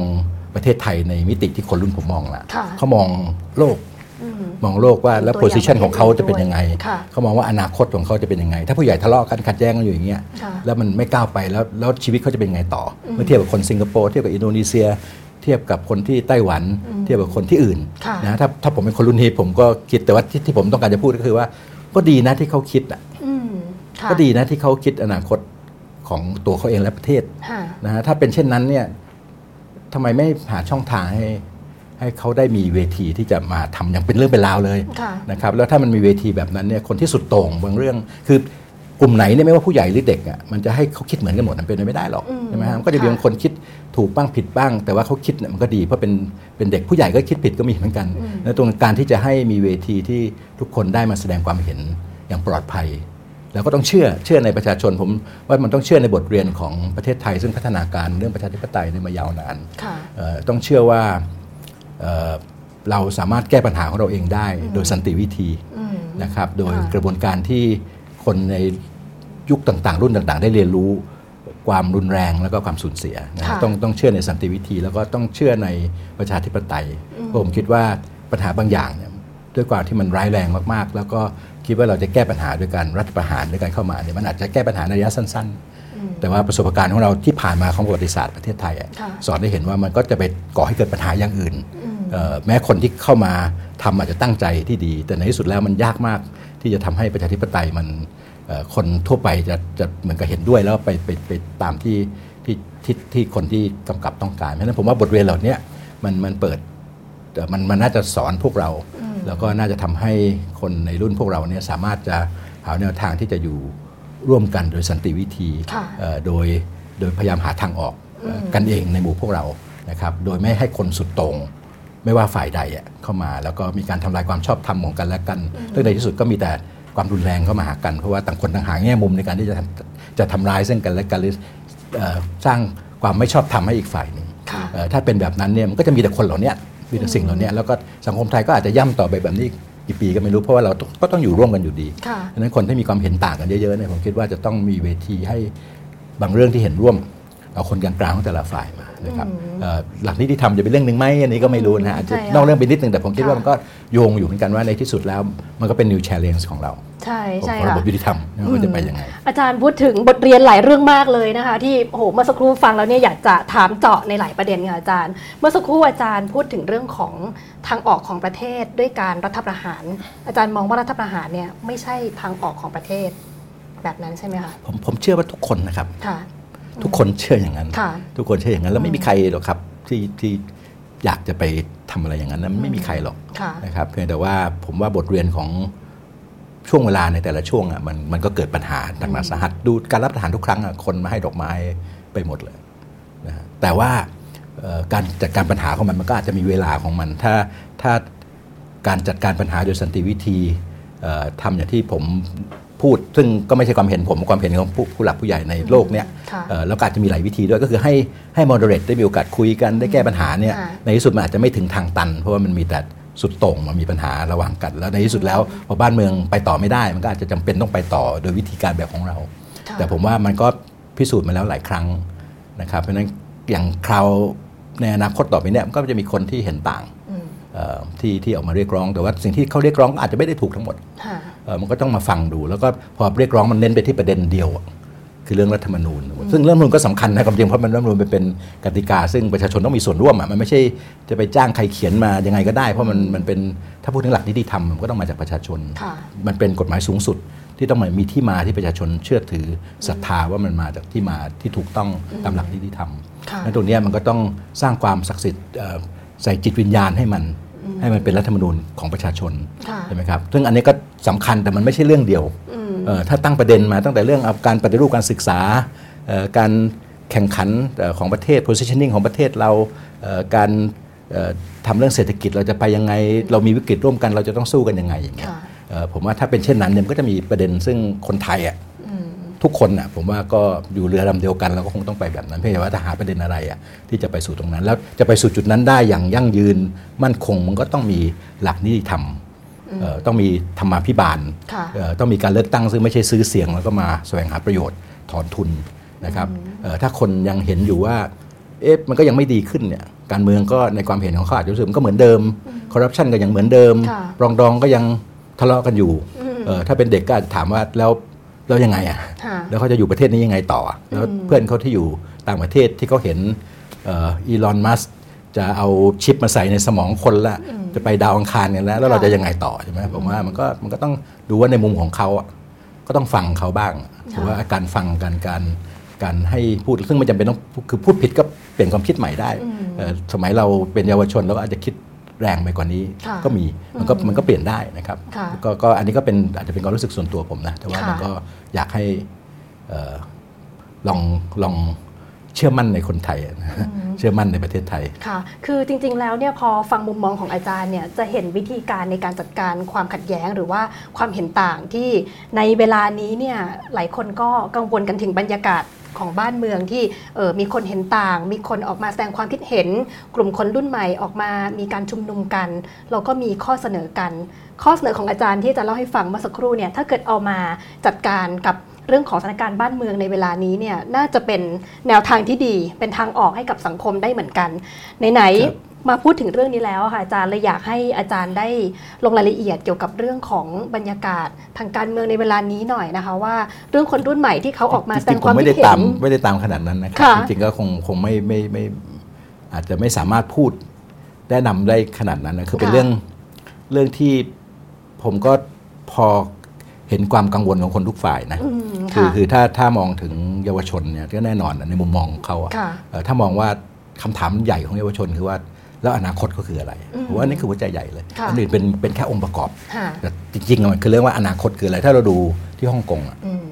เยาวชนฮ่องกงที่ออกมาอย่างนั้นนะเพราะว่าไม่ใช่เพราะใครไปยุยงหรอก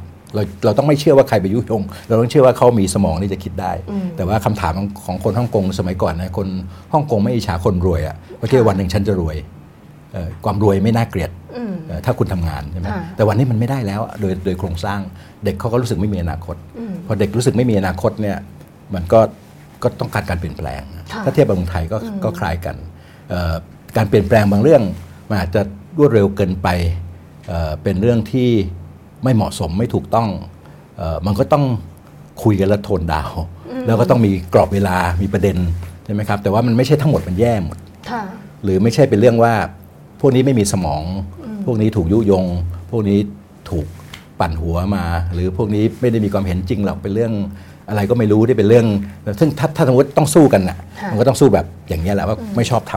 ำใช่ไหมครับแต่ว่าผมคิดว่าจริงๆมันมีประเด็นของทั้งเด็กและความกังวลของผู้ใหญ่อยู่ซึ่งความกังวลของทั้งสองฝ่ายต้องรับฟังนะเพราะมันเป็นเรื่องแล้วจริงๆจะเป็นเรื่องของคนต่างรุ่นทั้งหมดก็อาจจะไม่ใช่เพราะว่าจากข้อสังเกตของผมเนี่ยด้วยความที่หลังๆก็ไปอยู่เกี่ยวข้องกับมหาลัยอยู่เนี่ยบางเรื่องก็เป็นเรื่องที่คนเห็นร่วมก็มีเดี๋ยวเรื่องประเทศจะเดินไปทางไหนให้มันโปร่งใสเป็นธรรมกระบวนการทำที่ดีเรื่องของคอร์รัปชันน้อยลงมันเป็นประเด็นร่วมเพราะฉะนั้นที่เยาวชนพูดที่มันสุดโต่งคนรุ่นผู้ใหญ่รับไม่ได้ก็มีที่มันเป็นระบบที่ดีที่น่าจะต้องฟังร่วมกันได้ก็มีอะไรเงี้ยเพราะฉะนั้นผมคิดว่ามันจะต้องแยกแยะแล้วมันก็จะต้องมีวิธีการจัดการกับเรื่องแบบนี้ที่มีความชัดเจนนะครับซึ่งจะทำยังไงก็ไม่รู้เหมือนกันเพราะผมจริงๆวันนี้ก็ไม่อยากจะพูดเรื่องนี้แล้วก็ไม่ได้ตั้งใจเพียงแต่ว่าเป็นประเด็นซึ่งคนไทยทุกคนก็กังวลนะครับไม่อยากให้เกิดเหตุการณ์ที่บานปลายใช่ค่ะแต่ว่าถ้าโดยหลักการที่อาจารย์พูดเนี่ยก็คือต้องเปิดรับฟังแล้วก็มองเห็นอนาคตร่วมกันฟังด้วยกันแล้วก็สุดท้ายเนี่ยมาดูว่าเป็นไปได้ไหมจะมีเวทีปลอดภัยที่จะคุยด้วยกันแล้วก็คุยกันด้วยเหตุด้วยผลด้วยที่จะหาทางออกในเรื่องต่างๆด้วยนะคะบรรยากาศในสภามีการพูดถึงเรื่องของการแก้รัฐธรรมนูญนอกสภาก็มีการเรียกร้องจากบางกลุ่มว่าอยากให้แก้รัฐธรรมนูญอาจารย์มองว่าถ้ามีการแก้ในประเด็นเรื่องของระบบยุติธรรมเนี่ยค่ะอาจารย์มองว่าต้องมีประเด็นไหนที่ควรจะแก้ในรัฐธรรมนูญด้วยไหมคะคือการมีหลักประกันในรัฐธรรมนูญถึงสิทธิเสรีภาพพื้นฐานของคนเนี่ยก็มีความสำคัญนะครับความจริงในรัฐธรรมนูญปี40ซึ่งตอนนั้นก่อนจะมีรัฐธรรมนูญร่างรัฐธรรมนูญปี40เนี่ยมีคดีเชอร์รี่แอนเกิดขึ้นในช่วงนั้นผมและเครือข่ายหลายคนเนี่ยก็ช่วยกันระดมความคิดเห็นของคนในกระบวนการยุติธรรมและคนที่เกี่ยวข้องว่าอยากปฏิรูปอะไรในกระบวนการยุติธรรมในช่วงเวลานั้นเพราะว่าเรื่องของคดีเชอร์รี่แอนมันโด่งดังมากเหลือเกินในช่วงนั้นก่อนที่จะไปร่างรัฐธรรมนูญปี40ซึ่งก็มีการเข้าไปในการร่างผมไม่ได้เป็นสสรแต่ว่าเข้าไปเป็นหนึ่งในอนุกรรมาธิการยกร่างซึ่งท่านอดีตนายกอนันต์ปัญญารชุนท่านเป็นประธานกรรมาธิการตั้งคนนอกเข้าไป 3-4 คนนะครับผมเป็นหนึ่งใน 3-4 คนก็เข้าไปเห็นการดีเบตในตอนนั้นประเด็นที่เครือข่ายทำเรื่องกระบวนการทำเนี่ยก็เป็นประเด็นที่เข้าไปดีเบตในรัฐธรรมนูญนั้นเยอะเลยนะครับประเด็นหนึ่งซึ่งทำให้รัฐธรรมนูญเกือบล่มก็คือเรื่องว่าอัยการกับตำรวจควรจะสอบสวนยังไงอัยการควรไปกำกับตำรวจหรือเปล่าตอนนั้นก็เถียงกันเยอะมากจนผมจำได้ว่าท่านอนันต์บอกว่าประเด็นนี้เบาๆลงหน่อยแล้วกันเดี๋ยวรัฐธรรมนูญนี้เลยไม่ผ่านเลยเพราะว่ามันมีประเด็นเยอะมากแต่ว่าสิ่งที่ได้มาจากคดีเชอร์รี่แอนคือเรื่องของการให้การคุ้มครองเหยื่อซึ่งกระบวนการทำผิดพลาดแล้วเกิดความเสียหายอันเนี้ยชัดเจนที่ออกมาจากตรงนั้นแล้วก็มีการปีหลักประกันเชิงประชาธิปไตยที่เป็นการตรวจสอบหลายอย่างเช่นอัยการสูงสุดต้องถูกตรวจสอบโดยสภาก่อนจะรับตำแหน่งอะไรประมาณอย่างนั้นนะครับซึ่งก็มีอื่นๆอีกด้วยแต่ว่าถามว่ามันควรจะมีรายละเอียดในรัฐธรรมนูญขนาดไหนเนี่ยผมคิดว่ารัฐธรรมนูญก็เป็นกฎหมายใหญ่ๆกฎหมายหลักซึ่งควรจะมีหลักการโดยทั่วๆไปแต่ว่ามันคงไม่สามารถจะไปปฏิวัติจากรัฐธรรมนูญลงมาข้างล่างได้หรอกมันก็ต้องทำทั้งสองส่วนก็คือต้องทำทั้งเรื่องความการกระจาย กระจายอำนาจไปสู่ภาคประชาชนอย่างเช่นถ้าเราจะปฏิรูปตำรวจเนี่ยถ้าปฏิรูปจากโครงสร้างข้างบนอย่างเดียวมันก็ดีในระดับหนึ่งนะครับแต่ว่าถ้ากระจายอำนาจลงมาสู่ ชุมชนแล้วก็ชุมชนมีราษฎรซึ่งเขาสนใจในเรื่องของการทำงานร่วมกับตำรวจเรื่องความสงบเรียบร้อยมีความเข้มแข็งตำรวจที่ดีก็คงได้รับการสนับสนุนจากชุมชนนั้นแน่นอนตำรวจที่ไม่ดีก็อยู่ยากใช่ไหมครับเพราะนั้นตรงนี้การกระจายไปสู่เรื่องการมีส่วนร่วมประชาชนแล้วก็การทำให้ภาคประชาชนมีความสนใจมีความกระตือรือร้นที่จะมามีส่วนร่วมเป็นพลังเป็นพลเมืองอ่ะเป็นภาระของเมืองอ่ะอันนั้นสำคัญซึ่งผมว่ารัฐธรรมนูญก็จะต้องพยายามทำเรื่องใหญ่ๆอย่างนั้นพยายามทำเรื่องโครงสร้างของระบบใหญ่ๆหรือเป็นหลักประกันความอิสระแล้วก็ความโปร่งใสการตรวจสอบได้ขององค์กรซึ่งเราจะให้อำนาจเขาการที่จะให้อำนาจเขาจะให้อำนาจสมมติจะให้อำนาจอัยการไปกำกับการสอบสวนเนี่ยก็ต้องมั่นใจว่าโครงสร้างของการโยกย้ายแต่งตั้งในอัยการก็ดีการที่เขาจะเข้าสู่ตำแหน่งก็ดีเนี่ยมันจะต้องมีความโปร่งใสแต่ว่าความยากที่สุดของเราคือเรื่องอะไรรู้ไหมครับคือเรื่องว่าอย่างองค์กรศาลเนี่ยตอนนี้ท่านรักษาสถานภาพความน่าเชื่อถืออยู่ได้เพราะว่าถ้าไม่ได้เปิดรับประชาธิปไตยมากนักในขณะนั้นก็คือกลายเป็นว่าบางครั้งอัยการสูงสุดที่ต้องไปให้สภาตรวจสอบกลายเป็นว่าต้องไปรับคำขอมาจากการเมืองนักการเมืองบางคนในสภาซึ่งกลายเป็นมามีบุญคุณกับท่านอะไรอย่างเงี้ยเพราะฉะนั้นผมว่าประเด็นสุดท้ายที่อยากพูดคือเรื่องการเมืองกับเรื่องหลักกระบวนการยุติธรรมมันเป็นเรื่องยึดโยงกันคือมันเป็นเรื่องจะปฏิรูประบบยุติธรรมอ่ะมันไม่ปฏิรูปการเมืองและความโปร่งใสไม่ได้มันเกื้อกูลกันก็คือถ้ามันจะดีมันก็ต้องดีเป็นทั้งสองทางถ้าจะปฏิรูปยุติธรรมให้ดีแต่การเมืองไม่ดีแล้วการเมืองมันมีอำนาจเหนือนั้นก็ไม่ได้เพราะฉะนั้นผมว่ามันจะต้องมองทุกอย่างเป็นแพ็กเกจที่ต้องทำไปพร้อมกันถ้าทำไปทั้งเรื่องประชาธิปไตยเรื่องธรรมาภิบาลให้ประชาธิปไตยมันดีแล้วก็เรื่องรั้วเราเป็นพื้นฐานที่ว่าจะต้องบังคับใช้กฎหมายได้กับคนที่ไม่ทำตามหลักธรรมาภิบาลอย่างถูกต้องแล้วเที่ยงธรรมเนี่ยมันก็ต้องดูไปด้วยกันในการดีไซน์ในรัฐธรรมนูญเนี่ยก็จะต้องไปจัดวางระบบทั้งเรื่องธรรมาภิบาลในเรื่องของประชาธิปไตยว่าต้องมาโดยโปร่งใสโดยชอบโดยถูกต้องนะครับตามกฎระเบียบถ้าคอร์รัปชันถ้าทำไม่ถูกต้องกระบวนการยุติธรรมมันก็ต้องสามารถจะลงโทษให้คุณให้โทษได้โดยไม่สามารถมาแทรกแซงได้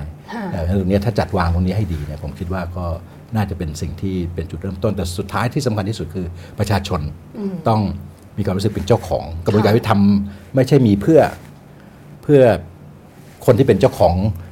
คนที่เป็นผู้ใช้อำนาจอ่ะคือถ้าจะไปรูปตำรวจไม่ต้องถามตำรวจไปรูปอัยการไม่ต้องถามอัยการไปรูปศาลไม่ต้องถามศาลนะเพราะเจ้าของอำนาจคือประชาชนมันต้องเป็นไปเพื่อส่งเสริมให้ประชาชนมีความมั่นใจและเชื่อถือศรัทธาในระบบค่ะโอ้ฟังอาจารย์พูดนี่สงสัยต้องมีภาคต่อนะคะต้องคุยเรื่องปฏิรูปการเมืองต่อด้วยกว้างไปนิดนึงวันอาจจะต้องนะก็ไม่ทราบอาจจะข้อมูลเยอะไปนิดนึงได้ประโยชน์เยอะค่ะได้หลายประเด็นเลยค่ะอาจารย์ค่ะถามอาจารย์อีกเรื่องนึงนะคะว่าในบรรยากาศในบริบทในระบบยุติธรรมที่ถูกตั้งคำถามในบ้านเราเนี่ยค่ะการจะปลูกฝังคนรุ่นใหม่อย่างในมหาวิทยาลัยเด็กที่เรียนกฎหมายเด็กที่เรียนรัฐศาสตร์เรียนการเมืองเนี่ยค่ะระบบในห้องเรียนมหาวิทยาลัยเนี่ยควรจะต้องสอนเขายังไงเพื่อให้เขาออกมาเนี่ยเป็นคนของระบบยุติธรรมที่พึ่งพาได้ค่ะอันนี้เป็นคำถามที่ดีมากนะครับเพราะว่าในที่สุดเนี่ยผมทำปฏิรูปมาตลอดชีวิตนะในที่สุดคำถามมันอยู่ตรงนี้ว่ามันจะปฏิรูปที่คนที่ทำให้นักกฎหมายหรือคนในกระบวนการเป็นนักยุติธรรมได้ยังไงอันนี้เป็นโจทย์ที่คลาสสิกมากนะฮะแล้วก็ผมเองก็ขณะนี้มาอยู่ที่ AJ เนี่ยก็พยายามนะคือพยายามใช้เครื่องมือสมัยใหม่เรื่อง design thinking เรื่องแนวคิดเรื่อง future thinking เนี่ยมาใช้ตอนนี้มีโอกาสไปทำหลักสูตรให้กับทางคณะซึ่งเปิดใหม่ของจุฬาชิบาไซเป็นปริญญาตรีได้ innovation ที่เป็นนักศึกษาเก่งมากนะครับเป็นใช้ภาษาอังกฤษในการสอนแล้วก็พยายามฝึกนักศึกษานิสิตให้เป็นนิสิตที่พร้อมสำหรับศตวรรษที่ 21รู้เรื่อง innovation รู้เรื่อง startup รู้เรื่อง SDG เรื่องอะไรต่างๆแล้วก็ทางท่านอธิการบดีอาจารย์บัณฑิตและผู้เกี่ยวข้องมองว่าเด็กต้องมีเส้นของความยุติธรรมด้วยก็ให้ทาง TAJ ไปเราก็ไปทำกระบวนการที่ว่าเป็นดีมากตรงว่าเป็นวิชาบังคับด้วยทุกปีหนึ่งทุกคนต้องเรียนนะฮะแล้วก็ใช้วิธีว่าไม่ต้องสอนอะไรเยอะแต่ว่าให้ดูจากรอบตัวเด็กเขาก็คิดโครงการร่วมกันมาว่า just JUST just ที่แปลว่ายุติธรรม just จุฬาที่ยุติธรรมคืออะไรให้เขาไปดูว่าสภาพแวดล้อมในจุฬาอะไรบ้างที่มันไม่ยุติธรรม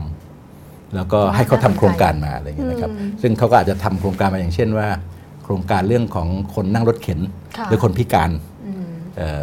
อาจจะไม่มีโอกาสได้ศึกษาอย่างเหมาะสมเรื่องการกำจัดขยะเรื่องความรุนแรงทางเพศอะไรต่างๆแล้วในที่สุดเขาก็มานำเสนอกันในวันที่นำเสนอผมไปดูก็มี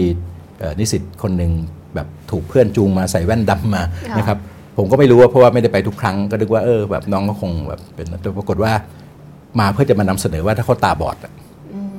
จะเกิดอะไรขึ้นถ้าเขาเป็นนิสิตจุฬาอะไรพวกนี้ซึ่งอันนี้ก็เป็นแค่ตัวอย่างนะผมก็ไม่รู้เหมือนกันในคำตอบที่ว่าจะสอนให้คนเป็นนักยุติธรรมยังไงแต่ผมคิดว่าการใช้เครื่องมือใหม่ๆเข้าไปหรือคนที่มาอยู่ที่ TIJ เนี่ยเราทำงานใกล้ชิดกับเรือนจำเราก็จะพานักศึกษาและคน TIJ เข้าไปในเรือนจำให้ไปเห็นว่าคนในเรือนจำเนี่ยเรามีผู้ต้องขังซึ่งอันดับมากที่สุดอันดับ6ของโลกประเทศไทยประชากรน้อยมากน้อยกว่าอินโดนีเซีย4เท่าแต่อินโดนีเซียนักโทษปริมาณน้อยกว่าเราอันดับ6ของโลกเทียบกับประเทศใหญ่ๆทั้งหลายนะครับเรียกว่าแน่นสุดเนี่ยแล้วก็ให้ไปตั้งคำถามว่าคนเหล่านี้ควรจะมาอยู่ในเรือนจำไหมเห็นยังไงทำไมเราไปลงโทษจำคุกกับคนแต่เป็นแบบผู้เสพยาซึ่งเขาก็มีปัญหาส่วนตัวอยู่แล้วยังไปลงโทษเขาอีกแล้วผู้ค้ายาก็ค้าเล็กๆน้อยๆเพื่อมาเสพไอ้ตัวใหญ่หลุดไปได้มีอิทธิพลแต่ว่าตัวเล็กๆเต็มคุกไปหมด 70-80% ของผู้ต้องขังอะไรแบบนี้ก็มาตั้งคำถามว่าใช้เป็นเรื่องว่าแล้วคุกควรจะมีไว้ทำไมควรจะขังใครเด็กพวกนี้ก็จะมีวิธีคิดมาแล้วในที่สุดก็หวังว่านะครับหวังว่าซึ่งก็ไม่รู้หวังได้ไหมก็คือหวังว่ามันจะมีจิตสำนึกของความยุติธรรมอยู่ในตัวเขาแล้วพอมาเห็นเหตุการณ์อะไรที่มันไม่ยุติธรรมไอ้ความรู้สึกของการไม่ยอมรับแล้วจะต้องพยายามทำให้มันดีขึ้นมันหวังว่ามันจะดีขึ้นแต่ว่าอันนี้ก็เป็นว่ามันก็ต้องทดลองดูมันก็ต้องทำทุกด้านนะครับไปสิ้นหวังคงไม่ได้มันต้องทำให้ดีที่สุดในทุกๆด้านค่ะก็เรียกได้ว่าคนรุ่นใหม่ที่จะเป็นนักยุติธรรมในอนาคตเนี่ยจะเป็นกำลังสำคัญอีกส่วนหนึ่งที่จะมาฟื้นฟูระบบยุติธรรมด้วยแล้วก็อีกส่วนหนึ่งที่อาจารย์บอกเน้นย้ำมากเลยก็คือเรื่องของทุกคนนี่แหละที่ต้องมีส่วนร่วมเรื่องของกระบวนการยุติธรรมเนี่ยมันไม่ใช่เรื่องไกลตัวไม่ใช่เรื่องขององค์กรยุติธรรมแล้วแต่ว่ามันคือเรื่องของเราทุกคนก็อยู่ที่การมีส่วนร่วมของประชาชนแล้วก็การออกแบบด้วยว่าจะออกแบบให้ประชาชนเนี่ยมีส่วนร่วมกับระบบแล้วก็จะยกระดับระบบได้อย่างไรด้วยนะคะวันนี้เนี่ยคุยกับอาจารย์มาเริ่มต้น มีเรื่องของเคสของคุณบอสมาถึงภาพใหญ่ของเรื่องของการปฏิรูประบบยุติธรรมนะคะอาจารย์ได้ฉายภาพให้เห็นแล้วก็มีข้อเสนอด้วยว่าถ้าจะปฏิรูปเนี่ยแต่ละองค์กรควรจะต้องปฏิรูปอะไรยังไงบ้างแล้วก็ที่สำคัญก็คือต้นทางเลยก็คือการมีส่วนร่วมของประชาชนความเข้มแข็งของภาคประชาชนนะคะรวมไปถึงเรื่องของหลักนิติธรรมที่สำคัญมากนะคะเป็นรากแก้วเป็นรากใหญ่ของประชาธิปไตยในบ้านเราตอนนี้เนี่ยมีปัญหาแล้วจะปฏิรูปอย่างไรแล้วก็บรรยากาศในบ้านเมืองตอนนี้มีความคิดต่างมีความขัดแย้งมีการแสดงออกของคนรุ่นใหม่เนี่ยจะมีการบริหารความเห็นต่างได้อย่างไรที่จะทำให้บ้านเมืองเนี่ยเดินไปข้างหน้าได้อย่างเป็นบ้านเมืองที่ทุกคนยอมรับด้วยภายใต้ระบอบประชาธิปไตยด้วยนะคะฟังมาหลายเรื่องในเวลานี้เนี่ยหลายท่านฟังมาแต่ต้นรายการมีคำถามถามเข้ามาด้วยนะคะตอนนี้เนี่ยทีมงานบอกมี6คำถามด้วยนะคะก็ขออนุญาตอ่านคำถามที่ท่านผู้ชมอยากเรียนถามอาจารย์นะคะบอกว่าอยากให้เล่าถึงนวัตกรรมใหม่ๆในโลกของการสร้างหลักนิติธรรมครับจริงๆมีเยอะเลยนะครับเรื่องบทบาทภาคประชาชนซึ่งเปลี่ยนแปลงไปจากเทคโนโลยีในเรื่องการตรวจสอบซึ่งเราไปบางส่วนแล้วบางเรื่องที่น่าสนใจซึ่งภาคธุรกิจมาช่วยเราคือด้วยความที่ทาง TIJ เราเนี่ยตั้งประเด็นว่าเป็นภาษาอังกฤษคือบอกว่า justice is everyone's matter ก็คือเรื่องยุติธรรมเป็นเรื่องทุกคนอย่างที่คุณประวินอมัยพูดแล้วเราก็มีเป็นแพลตฟอร์มเรียกภาษาสมัยใหม่ให้คนเข้ามาทำอะไรร่วมกันว่าคุณก็มีโอกาสจะมาช่วยพัฒนากระบวนการยุติธรรมด้วยนะคุณไม่ใช่เป็นแค่ผู้ที่ต้องมาอยู่เฉยๆอย่างเดียวคุณมีสิทธิ์ที่จะมาดีไซน์กระบวนการยุติธรรมที่คุณอยากให้เป็นนั้นเราก็จะมีพวกนักคิดรุ่นใหม่นักเทคโนโลยีมาเนี่ยสิ่งที่เป็นสิ่งที่ตำรวจซึ่งเข้ามาอยู่ในแพลตฟอร์มนี้ตำรวจผู้หญิงท่านหนึ่งนะครับทางอัยการผู้หญิงท่านหนึ่งแล้วก็นักเทคโนโลยีนักเขียนโปรแกรมและบริษัทเทคโนโลยีที่มีชื่อเสียงแล้วก็เข้ามาสร้างเป็นแชทบอทแชทบอทซึ่งตอนนี้พัฒนาไปชื่อว่า MySys นะฮะถ้าคีย์เข้าไปใน Google คงมี MySys Chatbot เนี่ยเป็นแชทบอทเรื่องความรุนแรงในครอบครัวเพราะความรุนแรงในครอบครัวเนี่ยเป็นเรื่องที่ผู้ที่เป็นเหยื่อเนี่ยมักจะโทษตัวเองออกมาก็อาจจะถูกประณามแล้วก็ทั้งคนในครอบครัวสังคมก็อาจจะจับแล้วเขาอาจจะต้องพึ่งพาคนที่ทำร้ายเขาด้วยความรุนแรงในครอบครัวทำให้เหยื่อเนี่ยลังเลที่จะออกมาเรียกร้องสิทธิ์แล้วบางทีเรียกร้องสิทธิ์บางทีก็ เกินกว่าการควบคุมก็ไม่อยากทำลายครอบครัวตัวเองใช่ไหมฮะเพราะมันเป็นเรื่องซับซ้อนเพราะนั้นการที่จะเข้าไปคุยกับแชทบอทอย่างสบายใจอย่างเงี้ยมันก็เป็นเรื่องหนึ่งหรือว่าเรื่องการป้องกันอาชญากรรมนะครับเราก็กำลังร่วมกับทางบริษัทเทคโนโลยีที่สามารถที่จะดูว่าอุบัติเหตุที่เกิดขึ้นเนี่ยในช่วงสงกรานต์เนี่ยมันเกิดขึ้นที่จุดไหนแล้วเกิดด้วยวิธีอะไรช่วงเวลาเท่าไหร่อะไรเงี้ยนะครับแล้วเราก็ไปทำเล่นๆนะครับก่อนจะถึงสงกรานต์เราเรียกว่ายักษ์ใจแอนเนี่ยยักษ์ Data แล้วก็สโลแกนคือที่ไหนมียักษ์ที่นั่นมีทุกข์แล้วคุณอยากจะเจอยักษ์เลยคุณคนตรงนี้ได้พอยักษ์นะจึงบอกเราซึ่งตอนนั้นก็พอดีสงกรานต์ปีนี้เราเลื่อนไปเราก็กำลังเตรียมแล้วว่าจะรณรงค์ไปว่าคนขับรถเนี่ยสามารถจะเข้าไปดูว่าเส้นทางเนี่ยยักษ์มันอยู่ตรงไหนแล้วต้องระวังยังไงแล้วก็สามารถคีย์ข้อมูลเข้ามาได้ตลอดเวลาเพื่อให้ข้อมูลมันสมบูรณ์มากขึ้นนะครับเพราะนั้นการรณรงค์ซึ่งในที่สุดมันจะไปสู่การรณรงค์แต่ว่าตั้งแต่สมัยเกือบ20ปีก่อนที่ผมอยู่ในกรมคุมประพฤติสมัยก่อนแล้วรณรงค์เรื่องเมาไม่ขับสมัยนี้ก็ยังรณรงค์แบบเดิมนะแต่ว่าจริงๆการรณรงค์มันควรจะรณรงค์ไปสู่การรู้ว่าข้างปั๊มน้ำมันตรงนี้มันมีจุดตรงนี้อยู่อุบัติเหตุมันเกิดด้วยแพทเทิร์นแบบนี้ซึ่งมันสามารถทำได้โดยเทคโนโลยีดังนั้นเทคโนโลยีแบบนี้มันจะช่วยทำให้การป้องกันอาชญากรรมการเมาแล้วขับการลดอุบัติภัยมันเกิดขึ้นได้ไม่ต้องนับเรื่อง CCTV ไม่ต้องนับเรื่องของการทำให้ข้อมูลมันอยู่ใน Big Data แล้วก็มีแอปพลิเคชันซึ่งคนสามารถตรวจสอบได้หรือคนสามารถดูข้อมูลของคำสั่งไม่ฟ้องอะไรอย่างที่ผมพูดเพราะฉะนั้นเทคโนโลยีต่างๆเนี่ยมันสามารถที่จะช่วยได้หรือแม้กระทั่งกลุ่มที่หลายคนพวกนี้พยายามจะ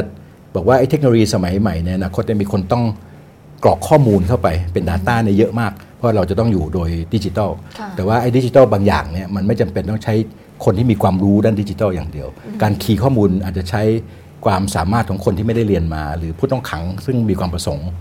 เพราะนั้นโครงการ Digital Employability ในเรือนจำก็เกิดขึ้นก็มีบริษัทที่เข้าไปดูว่าเทคนิคแบบเนี้ยเรือนจำสามารถผู้ต้องขัง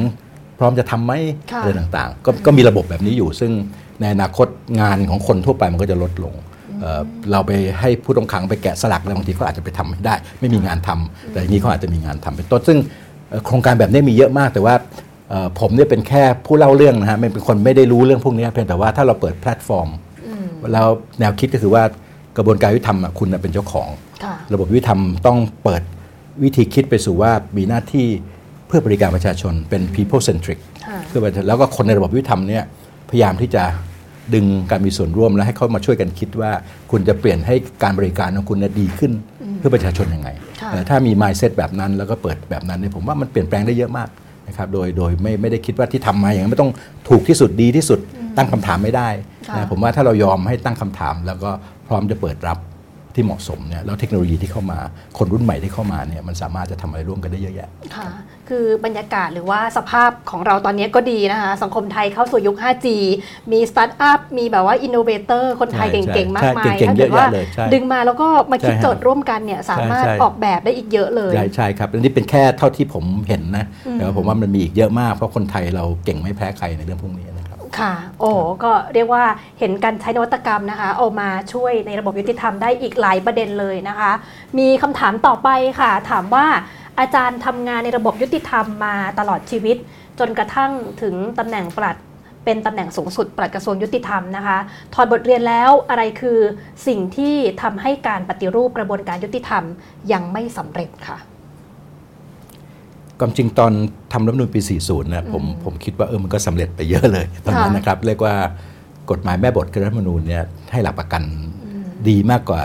บิลอัปไรท์ของอเมริกาคือเขียนชัดเจนกว่าทุกอย่างแล้วก็ในที่สุดก็มีร่างกฎหมายวิธีพิจารณาความอาญาซึ่งเขียนชัดเจนเลยแต่ในที่สุดมันอยู่ที่การบังคับใช้การบังคับใช้มันก็อยู่ที่ว่ามันมีองค์ประกอบมากมายที่ทำให้กฎหมายซึ่งเขียนดีแล้วมันไม่สามารถบังคับใช้ตรงตามเจตนารมณ์เพราะนั้นก็มาสู่เรื่องของความการตรวจสอบทวงดุลการคานกันในระบบยุติธรรมที่ผมพูดไปแล้วซึ่งในสมัยก่อนเนี่ยที่ผมทำการตั้งโจทย์ที่มันกว้างและก็ลึกด้วยคือมันต้องกว้างเข้าใจระบบยุติธรรมทั้งหมดตั้งแต่ต้นน้ำสมมติว่าเรื่องต้นน้ำคือในชุมชนบทบาทชุมชนการกลั่นกรองคดีสู่ สู่กระบวนการยุติธรรมมันต้องทำไปก่อนโดยไม่ต้องให้คดีมากองในระบบใช่ไหมครับในกลางน้ำคือต้องมีการตรวจสอบข้อเท็จจริงที่มันดีเข้าไปแน่ใจว่ามีความเที่ยงธรรมแล้วก็พิจารณาได้อย่างเหมาะสมปลายน้ำคือว่าการใช้โทษลงโทษต้องเหมาะสมด้วยไม่ใช่คนที่เป็นแค่พังพลาดก็เอาเข้าไปจำคุกไปทำลายคุณลักษณะที่ดีเขาซะอีกไม่ได้ให้โอกาสเขาอะไรเงี้ยซึ่งคนไทยจำคุกต่ำกว่า5ปีเนี่ยถึง 53% ในเรือนจำนะฮะ70% กว่าเนี่ยเป็นยาเสพติดรายย่อยทั้งนั้นนั้นเราก็ใช้เรือนจำแบบไม่มีประสิทธิภาพเพราะฉะนั้นตรงนี้มันก็เป็นเรื่องว่ามันจะมีหลายมิติซึ่งมันหลายเรื่องซึ่งมันต้องเชื่อมโยงแบบบูรณาการนั้นการตั้งโจทย์ที่แคบไปแล้วก็ลงลึกน้อยไปก็มีปัญหาด้วยเช่นตั้งโจทย์เรื่องปฏิรูปตำรวจก็เป็นปฏิรูปโครงสร้างต่างๆแต่ในที่สุดมันปฏิรูปเพื่อใครยังไงก็ไม่ชัดเจนนะครับเพราะฉะนั้นตรงนี้ก็คงจะต้องตั้งโจทย์ที่กว้างขึ้นนะครับแล้วก็ในสมัยที่ผมอยู่ในความเห็นส่วนตัวคือว่าพอเราไม่ทำโจทย์ที่ยากแบบนี้แล้วก็ไปตั้งองค์กรเยอะแยะเต็มไปหมดเลยองค์กรอื่นๆที่เยอะแยะเต็มไปหมดซึ่งก็ทำให้ระบบการสอบสวนเบื้องต้นมันก็มีองค์กรทำเยอะไปหมดเลยแต่ว่าระบบหลักคืออัยการกับศาลตรงนี้ไม่ได้แก้ก็ทำให้มีปัญหาเพิ่มขึ้นไปอีกเพราะว่าระบบใหม่ที่มาเนี่ย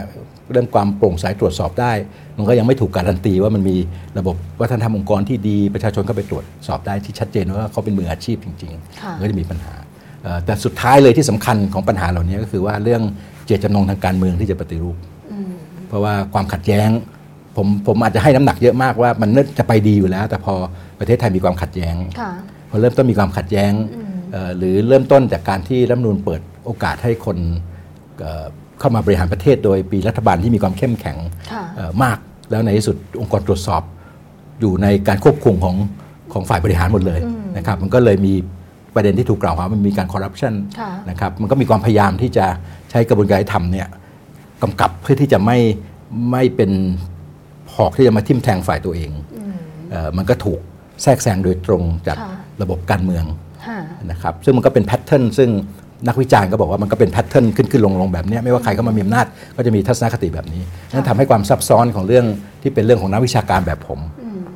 แล้วก็มองตรงๆแบบนี้มันเริ่มซับซ้อนมากขึ้นทั้งเจตจำนงทางการเมืองทั้งเรื่องการแทรกแซงและใช้ประโยชน์คือ rule of law มันมีคำตรงข้ามคือ rule by law คือกฎหมายเนี่ยมันไม่ใช่ดีในตัวของมันนะครับ rule of law หลักนิติธรรมคือมันต้องมีกฎหมายต้องมีกฎของมันอ่ะมันต้องมีกฎของกฎหมายว่ามันจะต้องมาโดยชอบบังคับใช้โดยชอบกฎหมายต้องเป็นใหญ่ไม่เลิกปฏิบัตินะแต่มันมีการคำว่า rule by law rule by law คือกฎหมายนี่คือกฎแห่งอำนาจของผู้มีอำนาจที่จะไปกำกับคนอื่นให้เป็นไปตามที่ตัวเองต้องการดังนั้นการใช้กฎหมายแบบrule by law เนี่ยมันเยอะแล้วก็เป็นนอร์มที่บอกว่าคุณต้องทำตามกฎหมายสิแต่จริงๆอ่ะอยู่ข้างหลังอ่ะฉันกำหนดได้ฉันจะเลือกให้ใช้กับคนที่เป็นศัตรูกับฉันถ้าคนที่เป็นพรรคพวกของฉันฉันก็จะไม่ใช้ไอ้นี่แหละเครื่องทำลายกระบวนการยุติธรรมแบบสุดๆเลยนะครับก็คือกระบวนการยุติธรรมที่ถูกซื้อได้ด้วยอำนาจหรือด้วยเงินนะเพราะฉะนั้นตรงนี้ผมว่าจากองค์ความรู้เหล่านี้ผมว่า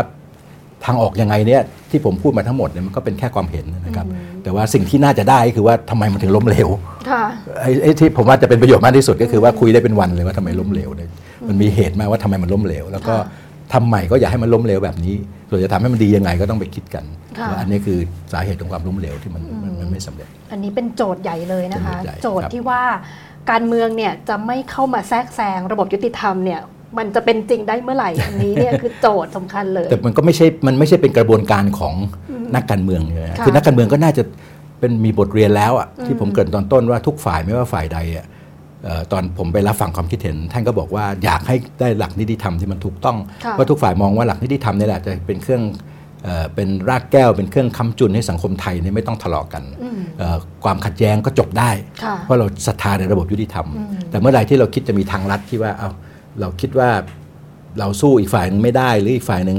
จะได้เปรียบเราเอากระบวนการยุติธรรมไปเป็นพวกเราดีกว่านะครับอย่างเงี้ยมันก็เลือกออกกฎหมายที่คิดว่าเราจะได้เปรียบเขากลไกทางกฎหมายที่เราจะเอาเปรียบเขาแล้วก็เอาเปรียบโดยคิดเฉพาะหน้าเนี่ยว่าเราจะชนะแต่ในที่สุดเนี่ยมันแพ้กันทั้งประเทศแพ้กันทั้งสังคมเลยเพราะว่าระบบมันรับไม่ได้มันสลายไปพอสลายไปบ้านเมืองไม่มีคือมีแปรไม่มีหลักยึดเป็นสังคมล้มเหลวเ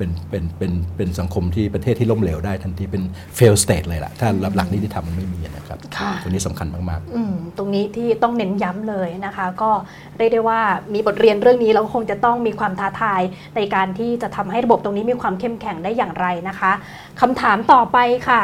เราสามารถมองม็อบเป็นพื้นที่แสดงออก ทางความฝันถึงเมืองไทยที่ดีกว่าเดิมได้ไหมจำเป็นหรือเปล่าว่าต้องมีเวทีที่ดูเป็นกลางๆเท่านั้นคะคือการแสดงความคิดเห็นเนี่ยมันก็สามารถทำได้นะครับถ้าอยู่ในกรอบของกฎหมายของความเหมาะสมแต่ว่าพอบ้านเมืองที่มีความขัดแย้งมีความเห็นต่างมันก็จะมีความรุนแรงหรือความไม่ยอมรับในกติกาของฝ่ายที่เขาไม่เห็นด้วยก็มีการรู้สึกว่าก็ไม่เปิดโอกาสให้เขาอยู่ดีอะไรประมาณอย่างนั้นเพราะฉะนั้นสิ่งที่ผมพยายามพูดก็คือว่าในขณะที่เสรีภาพในการแสดงความคิดเห็นเนี่ยมีได้แต่ว่าพอมันมีความขัดแย้งมันก็จะล้ำเส้นไปมันก็จะมีปัญหาอีกฝ่ายหนึ่งก็จะต้องมีความพยายามที่จะหยุดยั้งมันขณะนี้มันก็จะเกิดแบบนี้แล้วก็เกิดมาในอดีตตลอดอันนี้คือสิ่งที่มันยังไม่มีเวทีกลางมันยังไม่มีนโยบายที่ชัดเจนว่าเรามาคุยเรื่องนี้ร่วมกันไหมถ้าผู้มีอำนาจรัฐไม่ได้มองว่าอีกฝ่ายหนึ่งต้องผิดเสมอไปหรืออีกฝ่ายหนึ่งถูกยุยงว่าอาจจะมีคนด้วยความขัดแย้งเนี่ยต้องยอมรับนะครับว่ามันมี 2-3 ขั้วเพราะฉะนั้นฝ่ายที่ได้ประโยชน์จากอีกฝ่ายหนึ่งต้องการจะถล่มอีกฝ่ายที่มีอำนาจอยู่เขาก็ไม่ลังเลที่จะทำเหมือนกันแต่ในที่สุดแล้วมันจะต้องมีคนกลางๆทุกค่ายนั่นแหละว่าเฮ้ยประเทศไทยมันจะอยู่อย่างนี้กันได้เหรอนะครับเพราะฉะนั้นผมว่าอะไรที่มันพอคุยกันได้ก่อนคุยกันไหมเช่นเราจะรัฐธรรมนูญนี่ก็เป็นส่วนหนึ่งนะผมเชื่อว่ามันมีความชอบธรรมที่จะบอกว่าเราจะออกแบบรัฐธรรมนูญร่วมกันยังไงเพราะรัฐธรรมนูญคือกติกาสำคัญแต่ว่าก็ต้องภายใต้กติกาซึ่งทุกฝ่ายพอรับกันได้นะหรือประเด็นเรื่องรัฐธรรมนูญอาจจะไม่ใช่เรื่องเดียวเรื่องอนาคตว่าเราจะมีอนาคตร่วมกันยังไงเนี่ยมันเป็นเรื่องใหญ่มากเรื่องทางเศรษฐกิจเรื่องทางการศึกษาเรื่องอื่นๆความจริงเวทีกำหนดประเด็นก็คุยกันได้อีกแล้วก็คำพูดต่างๆในการแสดงออกอะไรต่างๆเนี่ยมันไม่จำเป็นว่าเสนอแบบนั้นแล้วมันต้องเป็นอย่างนั้นอย่างเดียวในเยาวชนทั้งหลายถ้าเข้าไปดูจริงๆก็ไม่ใช่ทุกคนเห็นในทุกประเด็นที่มีการเสนอมานะครับเพียงแต่ว่าถ้าเราให้เวทีของสุดโต่งเป็นคนพูดเนี่ยก็ดูเหมือนม็อบทั้งหมดเห็นด้วยหมดแต่ถ้าเราเปลี่ยนวิธีคนที่จะได้รับความนิยมมากกว่าจะไม่ใช่คนสุดโต่งด้วยซ้ำอันนี้ไม่ใช่ผมพูดจากประสบการณ์อะไรมันเห็นได้ทั่วโลกว่าพอเวทีเป็นเรื่องเป็นราวเกิดขึ้นคนที่จะมีเหตุมีผลจะได้รับการยอมรับจากทุกฝ่ายมากกว่าแต่ว่าพอมันมีการทะเลาะกัน